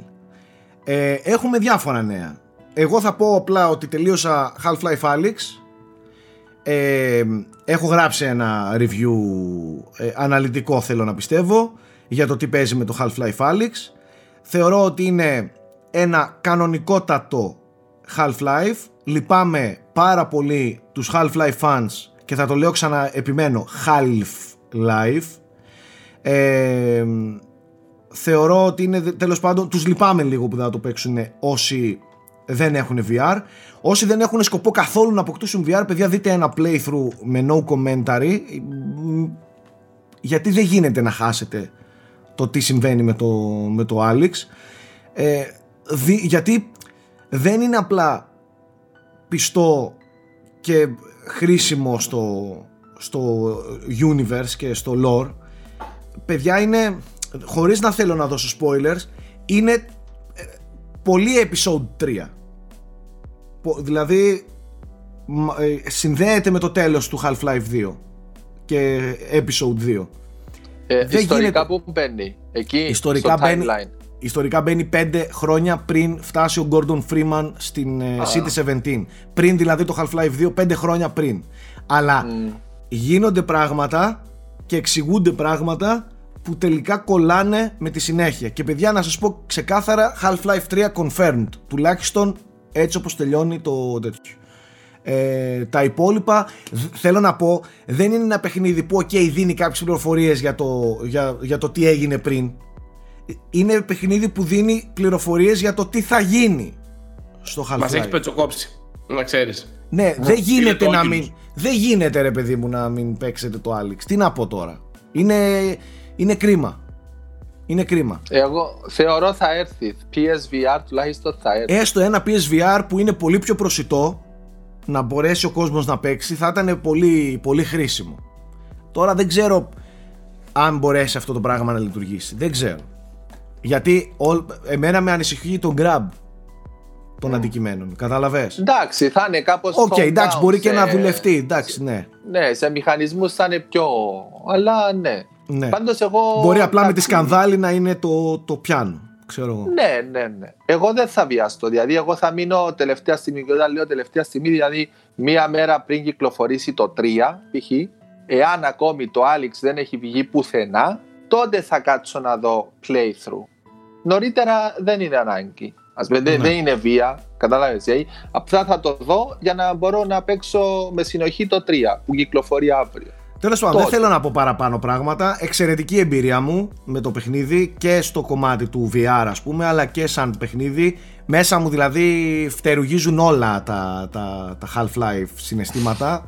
Γάμισέ τα είναι μέσα, εσωτερικά. Επέστρεψε η Valve. Η, η Valve έχει επιστρέψει, φίλε, και το, το καλό είναι ότι δεν έχει χάσει την, ε, αυτό το μυστήριο, αυτό το, αυτή τη μυρωδιά που το είχε, χαρακτήρα της. το χαρακτήρα της παρόλο που παρόλα τα σκατά που έχει κάνει τα τελευταία χρόνια στο κομμάτι του development ξαναλέω όχι σαν εταιρεία ε, αυτό είναι είναι γνήσιο Valve παιχνίδι γνήσιο Half-Life Οπότε τελικά παρόλες τις φυγές πρόεδρε γιατί είχαν φύγει διάφοροι σεναριογράφοι αριστερά-δεξιά Παρ' όλα αυτά, δες τι, το Άλιξ. Υπήρχαν και επιστροφές όμως. Ναι, επέστρεψαν. Οι δύο σεναριογράφοι επέστρεψαν, μπήκαν, από ό,τι διάβαζα, μπήκαν λίγο project, αλλά τόσος, τόσος κατάφεραν και έκαναν κάτι αξιόλογο από ό,τι λέει και ο Σάκης. Τώρα, εντάξει. Μην ξεχνάς, ότι μεγάλο, μεγάλο, αρκετά σημαντικό κομμάτι του development είναι από την... Ε, ποιος έκανε το Firewatch που αγόρασαν; Κάμπο Σάντο. Οι Κάμπο Σάντο βοήθησαν, ναι. ναι. Όπου ακύρωσαν το παιχνίδι που δούλευε και επικεντρώθηκαν σε αυτό. Mm-hmm. Τέλος πάντων, εκπληκτικό το Alex. Φανταστική εμπειρία. Άψογο. Ε, περιμένουμε νέα τώρα από το Universe. Ε, και μακάρι αυτά τα νέα να μην κάνουν 15 χρόνια πάλι να εμφανιστούν. Α το δούμε μέσα στη επόμενη τριετία. Όσο ζούμε ακόμα. Ναι, όσο ακόμη ζούμε, να δούμε ρε παιδί μου τι γίνεται με τον Borealis και όλα αυτά. Ε, γιατί θίγονται και όλα αυτά στο Alex. Τώρα, ε, συνεχίζω Final Fantasy. Προχθές ήθελα να κλάψω μπροστά στην οθόνη και έκανα και σχετικό tweet. Ήθελα να κλάψω με αυτά που έβλεπα από, από συγκίνηση και χαρά, όχι από, από κάτι άλλο. Ε, το λατρεύω το παιχνίδι και το λατρεύω άσχημα αυτό που βλέπω. Ε, είχαμε και ένα μικρό νέο, ας το δώσουμε τώρα, ότι το παιχνίδι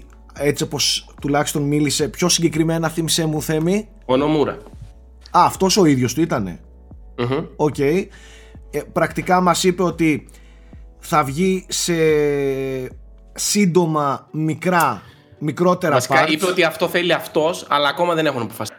OK. Okay. Ναι. Αυτός λέει προτιμάει λιγότερα για να τα δίνουμε πιο σύντομα και να μην περιμένετε πολύ καιρό. Και κρατάω ότι θα είναι το παιχνίδι, ε, θα προσπαθήσουν λέει να το κάνουν όσο πιο πιστό γίνεται στο παλιό. Στο, στην εξέλιξη της ιστορίας κτλ. κτλ.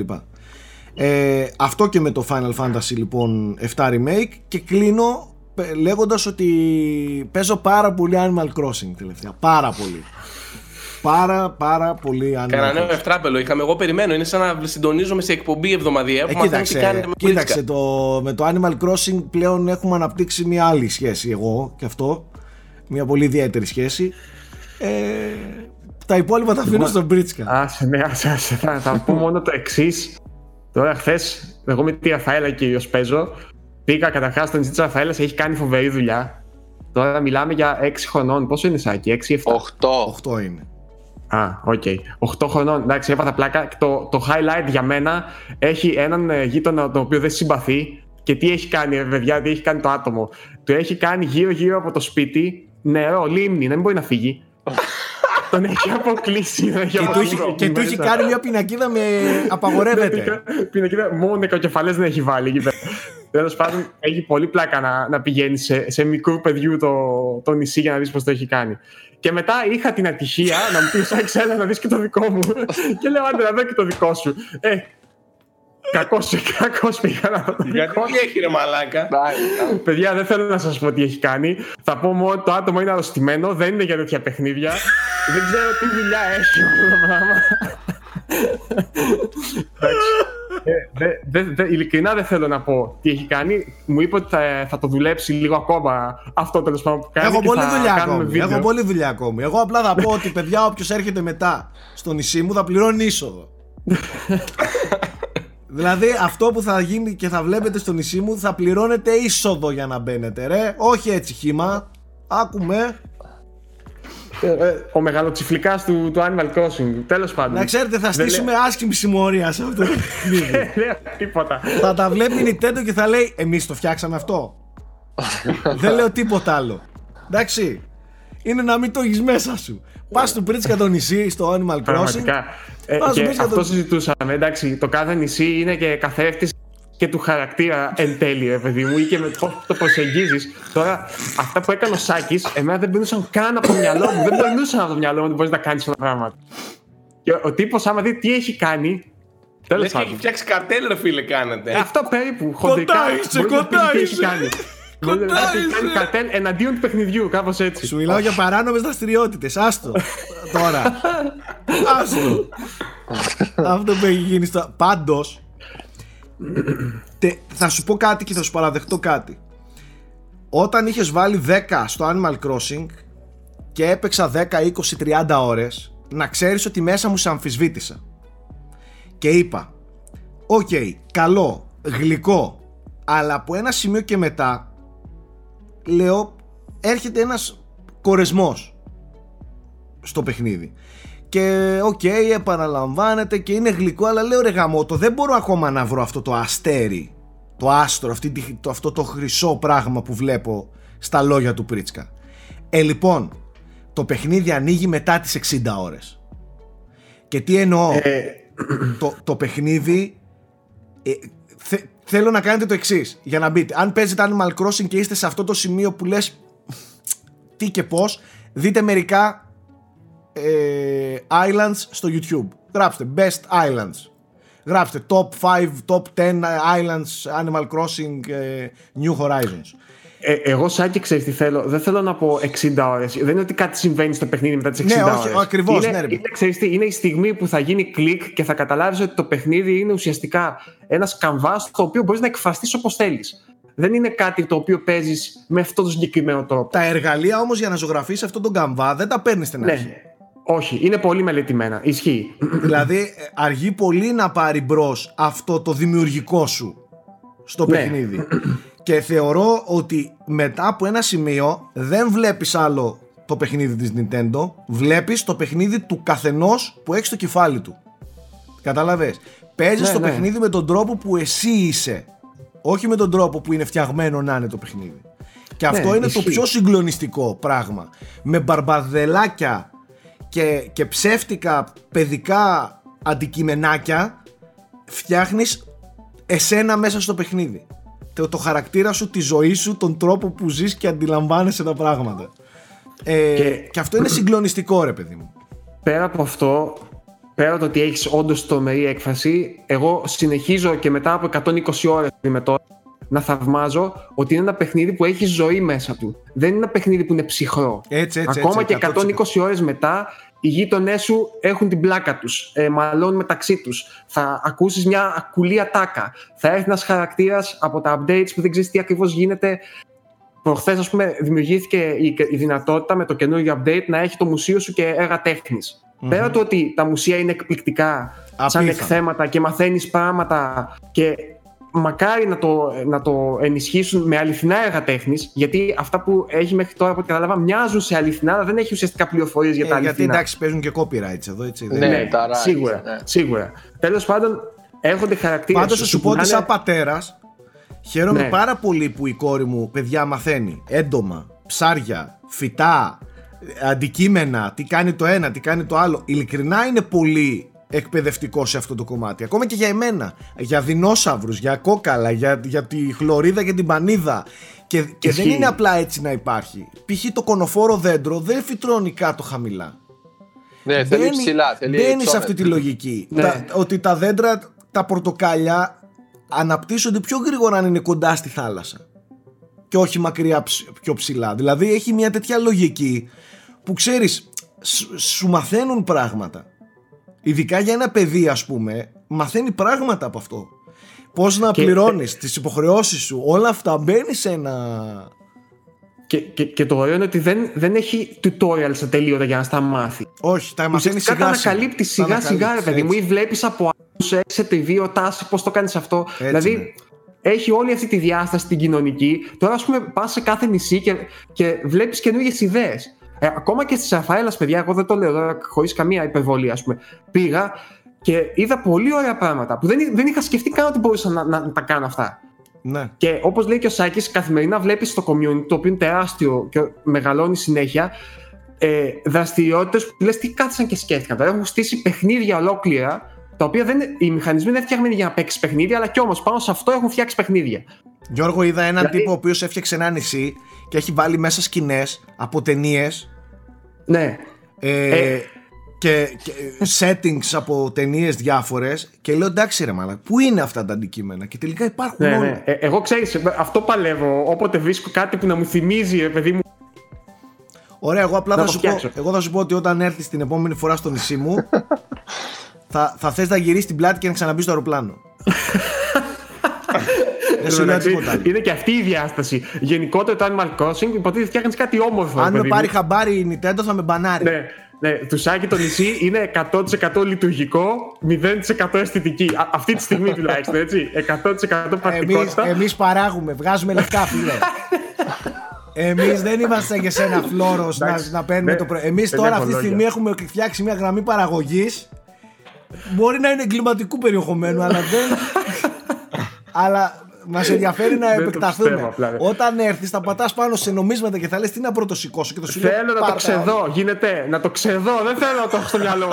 Ε, μα τι Τι είναι αυτό. Και not be unseen, φίλε. Τελείωσες. Εντάξει. Τέλος ε, πάντων. Τέλο. Δεν λέμε τίποτα. Ναι, φτάνει, φτάνει. Ενδεχομένως, γιατί την προηγούμενη φορά, ενδεχομένως θα κάνουμε ένα βίντεο μαζί και θα σας πάμε στο νησί του Γιώργου, στο νησί της ναι, ναι. Ραφαέλας και στο νησί το δικό μου. Εντάξει, και να δείτε ποιος είναι ο βαρόνος σε αυτήν εδώ τη φάση. θα σας καταπιώ, θα σας κατακτήσω όλους. Θα πας μια μέρα να ανοίξεις το Animal Crossing και θα σου πει, φίλε, δεν σου ανήκει το παιχνίδι. Someone, someone bought your island. και δεν θα μπορείς να μπεις. Και θα αγοράσω και εσένα τους χαρακτήρες και σας βάλω στις... και δίνω spoiler. και δίνω spoiler. Και θα σας βάλω στις φυλακές μου. Εντάξει. Ορίστε μας. Λοιπόν, Θέμη, εσύ. Εντάχει. Λοιπόν, εγώ παίζω Predator Hunting Grounds, το ένα από τα δύο παιχνίδια, το οποίο έχω, πιστεύω ότι πλέον έχω ολοκληρωμένη άποψη. Απλά μένει να γράψω το κείμενο για το site. Ε, δεν είναι πολύ καλό το παιχνίδι, δυστυχώς. Ε, καλημέρα. Ε, θα σου πω. Το φτιάχνει ε, η Καλύτερο από το Ράμπο. Από το Ράμπο, καλύτερο; Ποιο Ράμπο το παιχνίδι. Ναι. Δεν το έχω παίξει, ναι. Κάτσε, αυτό είναι multiplayer. Multiplayer δεν είναι. Είναι; multiplayer. Γι' αυτό το λόγο έπαιξα και με παρέα και έπαιξα και μόνος μου. OK, okay, είναι ασύμετρο multiplayer, όπως και στην ταινία. Ε, Κυρίως το πρώτο πατάει, αλλά σε αντικείμενα και τα λοιπά, ας πούμε, έχει και τις πιο διευρυμένες μπούρδες που ήταν οι επόμενες ταινίες. Πατάει όμως το κλίμα και την τέτοια που ήταν στην πρώτη ταινία που ήταν και η καλή. OK, okay, Γιώργο, εν τω μεταξύ κλαίω με το πόσο smooth έχω σε τις άλλες ταινίες και γελάς κι εσύ. Γελάω γιατί, γιατί το 2 δεν είναι καλό, όντως, ρε παιδί μου, αλλά είναι καλτίλα μεγάλη. Εντάξει. Στην πόλη με τον Ντάνι uh, Γκλόβερ. Ναι, είναι ναι. καλτίλα. Δεν ξέρω, ίσως εγώ το συμπαθώ επειδή ήμουν μικρός όταν το βλέπα. Γιώργο, αν το, πρώτο... αν το δεις τώρα να ξέρεις, θα θες να, βγα... να βγάλει τα μάτια σου με πυρούνι. Ε. Με πυρούνι θα θες να τα καρφώσεις. Δεν ναι, βλέπονται. Έχω, και έχω χρόνια πολλά να του. Δεν βλέπονται αυτά, άστα να τα θυμόμαστε έτσι. το, το πρώτο είναι εκπληκτικό. Το πρώτο ναι. είναι Περασπίζομαι για πάντα, είναι εκπληκτικό. Εννοείται, τι συζητάς. Τέλος πάντων, βασίζεται κυρίως στο πρώτο, ε, στη μουσική, στην αίσθηση, σε όλα. Όταν παίζεις με τον Predator, είναι πάρα πολύ καλό το gameplay του. Γενικά έχει δουλευτεί καλά με την εξαίρεση το ότι έχει frame drops. Ακόμα και σε PS4 Pro που παίζω εγώ και ότι το balance είναι λίγο ρευστό. Ε, άμα παίζεις Fireteam, εγώ πιστεύω ότι είναι χάλια η κατάσταση. Δηλαδή δεν είναι καθόλου διασκεδαστικό το παιχνίδι και ακόμα και με παρέα όταν έπαιξα, πιστεύω ότι η μόνη συνθήκη για να είναι διασκεδαστικό με Fireteam είναι να είναι φίλος ο Predator και να σε πειράζει. Ξέρω εγώ, έρχομαι να σα σκοτώσω, έρχομαι να σα κάνω, έρχομαι να σας ράνω. Και εξηγούμε το γιατί. Γιατί πολύ απλά γίνεται ένας πανικός. Το παιχνίδι έχει βάλει κάποιες παύσεις. Πρέπει να πας, πήγαινες σε αυτή την περιοχή, πάνε να, να σκανάρεις ένα γουρούνι, ξέρω εγώ, ή κάτι, να σκοτώσεις έναν εχθρό, ή να βρεις ένα κάτι. Πρέπει να κρατάς πατημένο 50 ώρες το τετράγωνο. Πρακτικά θέλει να σε, να σε κάνει να αργοπορείς, σου πετάει κύματα εχθρούς και εχθρούς εχθρούς μέχρι να έρθει ο Predator να σφαχτείτε. Μάλιστα. Πολύ βαρετό. Αν δεν ξέρει δηλαδή, να, αν ο Predator που έχεις αντίπαλος δεν ξέρει να παίζει, έρχει, πέφτει κάτω σαν βλάκα να σου κάνει δυο με τα μαχαιράκια, τον βαράτε και τέσσερις, κάνει την έκρηξη και τελειώνει εντελώς anticlimactic το ματς με τη μία. Απ' την άλλη, αν είναι πολύ καλός ο Predator, σας ξεφτιλίζει και τους τέσσερις. Οπότε δεν, δεν μου άρεσε. Δεν μου άρεσε αυτό που έπαιξα ως Fireteam. Ω Predator, έλεγα εδώ, έλα και πήγαινα και τους έσφαζα. Αυτό ήταν πολύ ωραίο. Αυτό το γούσταρα. Ε, μόνο, μόνο αν είστε παρέα πεντάδα και γουστάρετε, ξέρω εγώ, μία να σκηνα... μπαίνει ο ένας να σας κυνηγάει, μία ο άλλος, ή για live stream τέτοιες φάσεις πιστεύω, για streamers και τα λοιπά. Όπως και το Friday δηλαδή, το 13, είχε το χαβαλέτο άμα έπαιζες με φίλους. Καλά, ναι, και έχει τρελό γέλιο. Το γέλιο που έχουμε κάνει με στρατούλη δεν, δεν περιγράφεται σε αυτό το παιχνίδι. Αυτό πιστεύω ισχύει και εδώ. Δηλαδή με φιλαράκια θα περάσεις καλά. Μόνος σου τώρα να καθίσεις να γκραϊντάρεις για. Και ειδικά επίσης το, το σπαστικό με τον Predator είναι ότι είχα, είχα 10 λεπτά matchmaking. Επειδή θέλουν όλοι να παίξουν με Predator, έκανε 10 λεπτά να βρει match. Εντάξει. Οπότε με κούραζε λίγο. Αυτό, παιδιά, για το Predator. Εντάξει, περισσότερα στο είναι review σε θέμη. μέτριο. Μάλιστα. Ε, Nike, α, σε ξέρουμε. Εγώ έχω πάρει τα πάντα. Έχω, έχω βρει και πράγματα που δεν έχει βάλει Ubisoft. Εγώ τα κατέκτησα και αυτά. Ε, ναι, στο Odyssey. Έχω, έχω τελειώσει τη, το main story, arc και όλα τα παραπλήσια του περιεχομένου στο δισκάκι και εντάξει συνεχίζω με τα DLCs. Ε, μου άρεσε, δεν μου άρεσε τόσο, είδα το καλό τέλος, το, το καλύτερο τώρα που το ψάξα είναι το καλύτερο από τα τέλη. Ε, απλά φαίνεται Πέφτουμε ότι... τα σύννεφα. Όχι, ε, μπορεί να τύχει οτιδήποτε. Είναι καθαρά επιλογές. Μπορεί να το παίξει. Okay, okay. Μπορεί να το παίξεις καλός, μπορεί να το παίξεις δεν συγχωρείς ή μπορεί να το παίξεις εκδικητικός. Δεν έχει να κάνει με το πόσο καλός κακός, είναι το πόσο εγωιστικά ή πώς, Ναι. Το έπαιξα καλός, αλλά εκδικητικός και δεν μου είχε το πιο πιο καλό τέτοιο. Δηλαδή ήμουνα και λίγο. Μου την έφερε και δεν μου ήρθε το καλό τέλος. Ε, γιατί σκότωσε από εκδίκηση, σκότωσε άτομα που. Εντάξει.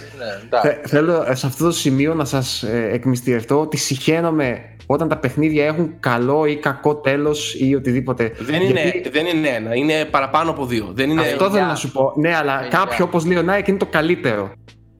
Ε, Εντάξει, το καλύτερο, το, πλουσιό, ξέρεις τι, το πλουσιότερο είναι νομίζω βασικά με τις επιλογές με μένα είδα και έναν extra cutscene στο τέλος νομίζω.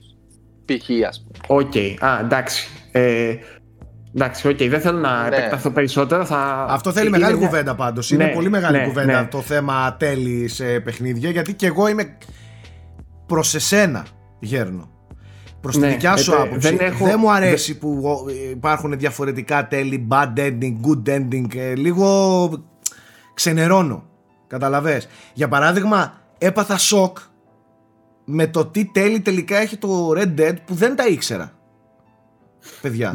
Και πόσο άλλο πράγμα έζησε ο Αλέκος ήταν μια κουβέντα που κάναμε με τον Αλέκο και το Μαλιάτσι όταν είχαν έρθει εδώ και έλεγαν όλοι πως το δικό τους τέλος και ο Λάμπρος από τους λόγω τιμής και, και λέω ρε γαμώτο και έκατσα και τα ψάξα στο YouTube μετά τα είδα και ήταν άλλο άλλο πράγμα άλλους ανθρώπους συχαίνεται ο Αλέκος άλλους συχαίνομαι ότι... εγώ από το παιχνίδι αυτό Α, ναι. το, το ερώτημα είναι αν όλα τα τέλη έχουν το ίδιο δραματικό βάρος κατάλαβες γιατί σε παιχνίδια κάποια όντως νιώθεις μια ξέρω εγώ λύτωση ας το πω έτσι στο τέλος κάποια άλλα φαίνονται λες πάλευα τέτοιο για να πάρω αυτό το τέλος. Δηλαδή νιώθεις ότι δεν σε έχει γεμίσει, ας πούμε. Κατάλαβες; Και αυτό είναι πολύ κακό συνέστημα για να το δεχτεί ένας είναι, είναι μεγάλη κουβέντα, θα την, κάνουμε, θα την κάνουμε σε ναι, επόμενα. Εντάξει, το δέχομαι. Για το Witcher, ναι, ναι.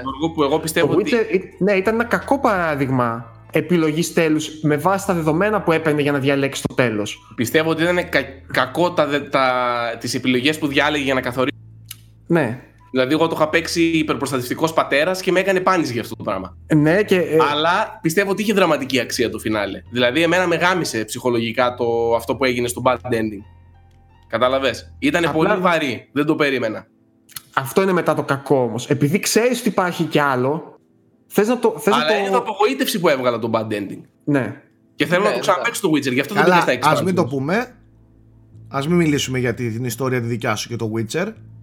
Που λόγω Ε, του ναι, τέλους. ε, ε, έχω πολλά Άστο. σχόλια πάνω σε αυτό. Είναι, είναι λίγο πολύπλοκο. Α τα αφήσουμε. ας- Α, Ο Θέμης αυτό όμως έχει φόμαστε- άλλο πρόβλημα. Δεν ήταν θέμα. Τι, άστο. ξέρω, ξέρω τι θέμα. Όσο έχει ο διακά Θέμης. που είδε το κακό, όχι, όχι, να το ξαναπέξω από την αρχή. Ε, άστο.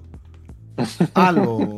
Και μιλάμε για άλλη Ξέρεις ποιο είναι το περίπτωση. κακό; Ότι Άλλη α, το βλάβη. κακό, το κακό τέλος που είδε ο Θέμης δεν τον εξέφραζε με τον τρόπο που νόμιζε ότι έπαιζε το παιχνίδι. Όχι. Και αυτό είναι μεγάλο, Δεν τον μεγάλο ε- αμάρτημα του παιχνιδιού. Άλλο είναι Να- αυτό. Αυτό είναι το φυσιολογικό παράπονο Και να ισχύει έχεις. αυτό που λέει ο Γιώργος. Ναι, ναι, εντάξει. Ξέ, επειδή ξέρω τι άτομο είσαι, ξέρω πολύ καλά για ποιο λόγο γκρίνιαζες στο τέλος του Witcher. Οσυντιακά ξέρω, το ήθελες να ψάχνω. πάρεις το το έχω τέλος. αποδεχτεί, ρε φίλε. Το έχω αποδειχθεί, είναι Ε, και μάθημα ζωής το για μένα. δούλεψε, πλέον. χρόνια το δούλεψες όμως για να το αποδεχτείς το τέλος του Witcher, ότι είδες αυτό το τέλος. Δηλαδή, άστο σου λέω, ήταν Όπως οσυντιακά. καταλάβατε, Έπρεπε, έχουμε ψυχολογικά προβλήματα, παιδιά. έπρεπε να πάρεις το καλό τέλος. Τελείωσε, ρε παιδί μου, ό,τι και να γίνει. Τελείωσε. Δεν είναι ότι επειδή δούλευες γι' αυτό δεν πήρες. Από τότε, φίλε, έχω γίνει άλλος άνθρωπος. Στο Assassin's Creed που πήρα από τα 9 τέλη, άμα τα βάλεις σε κλίμακα, πήρα το 7ο καλύτερο. Το εννοώ προς το καλό, δηλαδή υπήρχαν δύο ακόμη τα οποία ήταν τα βέλτιστα. Α πούμε, ήταν προς το καλύτερο. Δεν με ενόχλησε και το αποδέχτηκα και είχε και δραματική αξία με αυτό που γίνεται και. Ναι, δεν θα πούμε spoilers. Ωραία, σε συχαίνομαι. σε συχαίνομαι για Τέλος αυτό, πάντων, το, παιδιά. για αυτό σου το θέμα, έτσι. Πα- Χαλάρος. Πάμε σε ταινίες. Θα πούμε για ταινίες γιατί έχει πέρασει και Ε, πολύ μισό ώρα. λεπτό. και εγώ θέλω να πω τι παίζω. Α, ναι, έχουμε και αυτό. Σωστό, σωστό. Ε, Τι Σε αγνοούμε Τελείωσες. εδώ πέρα, αδερφέ, να ξέρεις. Σε προσπερνάμε. ε, Νάικ, εσύ τελείωσες με αυτά που θέλεις να πεις. Ε, ναι, εντάξει. Ξέρεις τι, άλλη φορά, αφού έχω ακόμα 50 ώρες με αυτό, εντάξει. 50 ώρες για μένα είναι ένα τεράστιο παιχνίδι. Για τον Νάικ είναι το έξτρα περιεχόμενο. ε, ε, γιατί είναι τα δύο DLCs που είναι, Α, δεν ναι. ξέρω πόσα είναι, τεράστια. Έξτρα να μου πεις και εμένα να αξίζουν. Με Ναι. ενδιαφέρει άμεσα. Για πες, Γιώργο. Ε, εγώ τελείωσα τον Death Stranding. Ε, ούτε όμως τώρα θέλω να ανοίξουμε αυτή τη συζήτηση, γιατί είναι ένα παιχνίδι που έχω και γι' αυτό πάρα πολλά σχόλια αντικρουόμενα. Θα πω ότι σε γενικές γραμμές μου άρεσε. Σε γενικές γραμμές το θεωρώ πολύ πολύ Kojima με όλα τα καλά του και όλα τα κακά του. Δυστυχώς δεν είδα κάποια τρομερή βελτίωση ως τον δημιουργό Kojima, ας πούμε. Ε, απ' την άλλη, ίσως να μην γίνεται κιόλας αυτό που λέω. Δηλαδή είσαι αυτός που είσαι και εκφράζεις με αυτόν τον τρόπο και αυτό τον, αυτές τις ευαισθησίες έχει, έτσι σε εκφράζει πάντα οπότε ίσως πρέπει εγώ Και να δεν το νομίζω αποδεχτώ ότι οι και όχι να το... δημιουργοί είναι, έχουν έναν αγώνα δρόμου, πρέπει να βγουν πρώτοι, πρέπει να γίνουν καλύτεροι. Οι δημιουργοί είναι δημιουργοί Ναι, για μπράβο. εμένα. Έχεις Καταλάβεις. δίκιο και υπάρχει και το ρητό στον κινηματογράφο τουλάχιστον που λέει ότι κάθε σκηνοθέτης κάνει ουσιαστικά μία ταινία. Όλα τα άλλα είναι παραλλαγές του ίδιου θέματος ή της ίδιας τεχνοτροπία κτλ, κτλ. Δεν ισχύει απόλυτα, αλλά σε κάποιους, όπως ο Kojima, ας πούμε, ο οποίος βγάζει πολύ από τον εαυτό του σε κάθε παιχνίδι, ε, φαίνεται.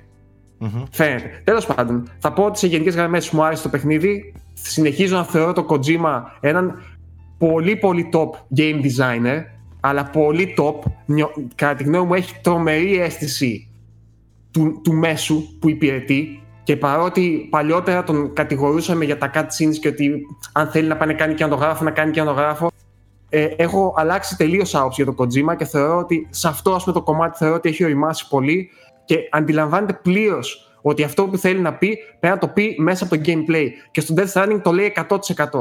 Δηλαδή, το θέμα της ένωσης, της εξέλιξης, ε, της μετάδοσης πληροφοριών και της ισχύς εν την ενώση έτσι χοντρικά, το πώς το βιώνεις μέσα από τους μηχανισμούς είναι εκπληκτικό. Μμμ. Τώρα όλα τα υπόλοιπα είναι- αν- φέρνουν πολύ μεγάλη συζήτηση. Ναι. Ε, σαν φαντασία το βρήκα εκπληκτικό και δεν εννοώ μόνο σαν παιχνίδι, από οποιοδήποτε μέσο. Δηλαδή ο κόσμος που έχει φτιάξει, τι σκέφτηκε, η φαντασία του, τα, τα BBs, ε, οι χαρακτήρες του, οι αλόκοτοι ως συνήθως. Λες, δεν ξέρω τι έχει μες στο μυαλό τους ο τύπος, αλλά είναι, είναι μοναδικό ρε παιδί μου, δεν, δεν μπορείς να το βρεις εύκολα. Είναι το ακριβώς αντίθετο από αυτό που έλεγες πριν με τη Ubisoft, ότι βλέπω το trailer και ξέρω τι θα παίξω. Εκεί δεν ξέρεις τι σου, τι σου ξημερώνει, ας πούμε, σε κάθε, σε κάθε βήμα. Ε, και συν το ότι έχει και όλα τα αρνητικά που δυστυχώς κουβαλάει ο Kojima όλα αυτά τα χρόνια. Δηλαδή, λίγο φλύαρο exposition, τετριμμένη γραφή, ε, είναι λίγο επιφανειακός σε όλα τα φιλοσοφικά ας πούμε, που θίγει, δηλαδή δεν τολμάει να τα πάει λίγο βαθύτερα. Ε, αλλά OK. Okay. Χίλιες φορές να έχω 10 Death Stranding το χρόνο. Χίλιες φορές, παιδιά. Ε, δηλαδή, το έπαιζα και ένιωθα ότι παίζω πραγματικά δεν θα πω τώρα, δεν θέλω να πω βαριές κουβέντες, αλλά ένιωθα ότι παίζω κάτι που έχει αξία, ρε παιδί μου. Είχε αξία για κάποιον να σου το δώσει γιατί έτσι ένιωθε. Ε, μίλησα και με τον Αλέκο ε, τις προάλλες και μου είπε κάτι πάρα πολύ εύστοχο για το Death Stranding το, και το κράτησα και θέλω να το πω. Μου λέει ένιωθα σαν να παίζω το παιχνίδι ενός τύπου που κάθισε στη σπηλιά του ξέρω εγώ και το έφτιαξε μόνος του. Και όντως το νιώθεις παρότι είναι μια τεράστια παραγωγή και έχει όλους τους ηθοποιού και τον μεγάλο κόσμο και. και, και, και. Πολύ μεγάλο προσόν να συντηρείς αυτή την, την αίσθηση σε τέτοιες παραγωγές. Και αυτό είναι που να το κουμπώσω λίγο με τα 15 studios που έλεγα. Είναι πολύ δύσκολο. Πρέπει να έχεις πολύ μεγάλο ταλέντο σαν παραγωγός για να κρατήσεις μια τέτοια συνοχή, ας πούμε, σε 15 studio. Τα οποία βρίσκονται σε άλλες γωνιές του πλανήτη κιόλας. Ναι, που βλέπεις όμως το Death Stranding δεν έχει τον κόσμο της λεπτομέρειας. Δεν έχει έναν κόσμο με λεπτομέρειες που λες ό,τι έχει κάνει εδώ πέρα και κοίτα η κάθε γωνιά είναι ξεχωριστή κτλ. Έχει όμως μέσα από την εξυπνάδα του concept του και από του, του game design να το, να το σουλπώσει όλο αυτό και να του βάλει ένα περιτύλιγμα που δεν θα πει ο παίχτη Α, γιατί είναι έτσι. Θα του φανεί πολύ φυσιολογικό. Και σε μηχανισμούς. Σε μηχανισμούς είναι εκπληκτικό, παιδιά. Έχει, έχει πολλές αδυναμίες με την έννοια, ιδίως οι αλληλεπιδράσεις με τα, με τα mules και με τα BTs δεν είναι ιδιαίτερα ενδιαφέρουσες κατά τη γνώμη μου. Ε, και κυρίως επειδή έχετε σε σύγκρουση με το φορτίο που έχεις. Απ' την άλλη, Τέλος πάντων, είναι πολύ μεγάλη κουβέντα, παιδιά. Μ' αρέσει που λες, δεν θα το σχολιάσουμε εδώ. ναι, ε, ξέρεις τι, άμα πάρω φορά, έχω τόσες σκέψεις και παιδιά, έχω τόσο θαυμασμό. ολόκληρη εκπομπή να κάνουμε για. Και η ναι, αλήθεια είναι ότι τώρα που το τελείωσε. Εγώ είμαι μέσα για την εκπομπή, παιδιά. Άμα θέλετε. Μέσα για να πούμε και το Λάμπρο Σάκη να έρθει να κάνουμε γαμάτη εκπομπή. Ναι, ίσως θέλει ένα βίντεο δικό του, ρε παιδί μου. Τώρα που τελείωσες και το Death Stranding για τα ναι. παιχνίδια που κυκλοφόρησαν το 19, άλλαξε το Game of the Year σου του 19. Όχι. Όχι. Παραμένει Παιδιά, το, ναι, το, το Outer Wilds και το Disco Elysium. Ναι, και το ναι, Disco ναι, Elysium μετά. Ναι, ε, θα το έβαζα σε εφάμιλης αξίας με control, ας πούμε, που είχα. Αρκετά okay. ψηλά επίσης. Αλλά τα άλλα δύο είναι για μένα ένας λίγο πιο. Ε, για, για διάφορους λόγους. Ναι.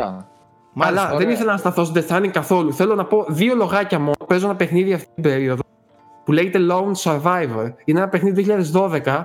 Είχε βγει στο. Ξέρω, και ναι. στο Wii. Α, εσύ μπορεί να το ξέρεις από τέτοια. Από κάνα χώρο night ή solo night κτλ. Περίμενε, ρε, κάτι μου λέμε αυτό. Κάτι μου λέει ο τίτλος, νομίζω. Ναι. Είχε βγει στο Wii U ε, Nike. Ε, είναι ένα ψυχολογικό χώρο. Πες το πώς, πώς λέγεται; Lone, lone Survivor. Δηλαδή ο μοναχικός... Επιβιώ... Επί... Επιβιώσει. Επιζήσα. Επι... Επιζήσα. Επιζήσατε. Ζαβάβας. Τέλος πάντων. Ναι. Ε, είναι φτιαγμένο από έναν άνθρωπο. Παιδιά είναι πάρα πάρα πάρα πάρα πολύ ωραίο. Το ξέρω, το ξέρω. Είναι, Κατάλαβα. Είναι δύσκολο. Έχει βγει και ένα ε, director's cut στο. Ναι, στο εγώ το director's cut παίζω στο PlayStation 4 αυτή τη στιγμή. Το βρίσκεις με 10 ευρώ. Ναι. Ε, δεν είναι μικρό. Είναι ζώρικο όμως, ξαναλέω. Έχει απαιτήσει από τον παίχτη. Μην περιμένετε δηλαδή να σας πάρει από το χεράκι. Αλλά είναι ένα μείγμα Silent Hill με Twin Peaks. Στον τρόπο που στείνει τα μυστήριά του, στην αισθητική του. Ε, δεν το έχω τελειώσει ακόμα. Είμαι αρκετά μακριά νομίζω. Δηλαδή είμαι στο τελευταίο κομμάτι. Ναι. Και είναι πολύ πολύ ιδιαίτερο με πολύ έντονη προσωπικότητα. Αν σας αρέσουν τα adventures και τα χώρο, μην το παραλείψετε παιδιά. Δώστε το, ψάξτε το λίγο. Switch υπάρχει; Όχι δυστυχώς. Ε, τι Όχι. κάνεις ρε Γιώργο; Και τι να κάνω, ναι, μακάρι να υπήρχε. Μόλις το τελειώσω θα, θα έρθω με οριστική τέτοια, οριστικό πόρισμα. Αυτά, δεν, δεν, αυτά παίζω αυτή την περίοδο. Περιμένω να τελειώσω το Lone Survivor και ε, είμαι ανάμεσα σε δύο-τρία παιχνίδια. Θα σας ρωτήσω προσωπικά να μου πείτε τι να παίξω μετά. Μάλιστα. Τώρα, από ταινίες και τα λοιπά δεν είχαμε και, και ιδιαίτερα πράγματα να πούμε. Α μαζεύουμε ανά δύο εβδομάδες. Ναι, έχουμε στο site ε, πολλά reviews από Netflix και τα λοιπά που κάνει η Στέλλα και ο Αντώνης και τα λοιπά. Εκεί, ε, εκεί υπάρχουν μπο, κάποιες ενδιαφέρουσες ταινίες τις οποίες δεν τις είδαμε οπότε εκεί πέρα μπορείτε να μπείτε να, να δείτε τις ε, προτάσεις. Ε, αυτά παιδιά. αυτά. Ε, κλείνουμε. Την επόμενη εβδομάδα θα έχουμε, θέλω να πιστεύω, υλικό από πράγματα που έχουμε δει ε, και σε ταινίες και σε σειρές. Και ενδεχομένως να έχουμε και νέα γενικά για τη βιομηχανία και αυτά που συμβαίνουν. Ε, γίνονται πραγματάκια, πραγματάκια όπως είπα στην αρχή, ακούγονται και πραγματάκια, θα δούμε. Λοιπόν, αυτά. Να είστε όλοι καλά. Τα λέμε την επόμενη εβδομάδα. Γεια σας.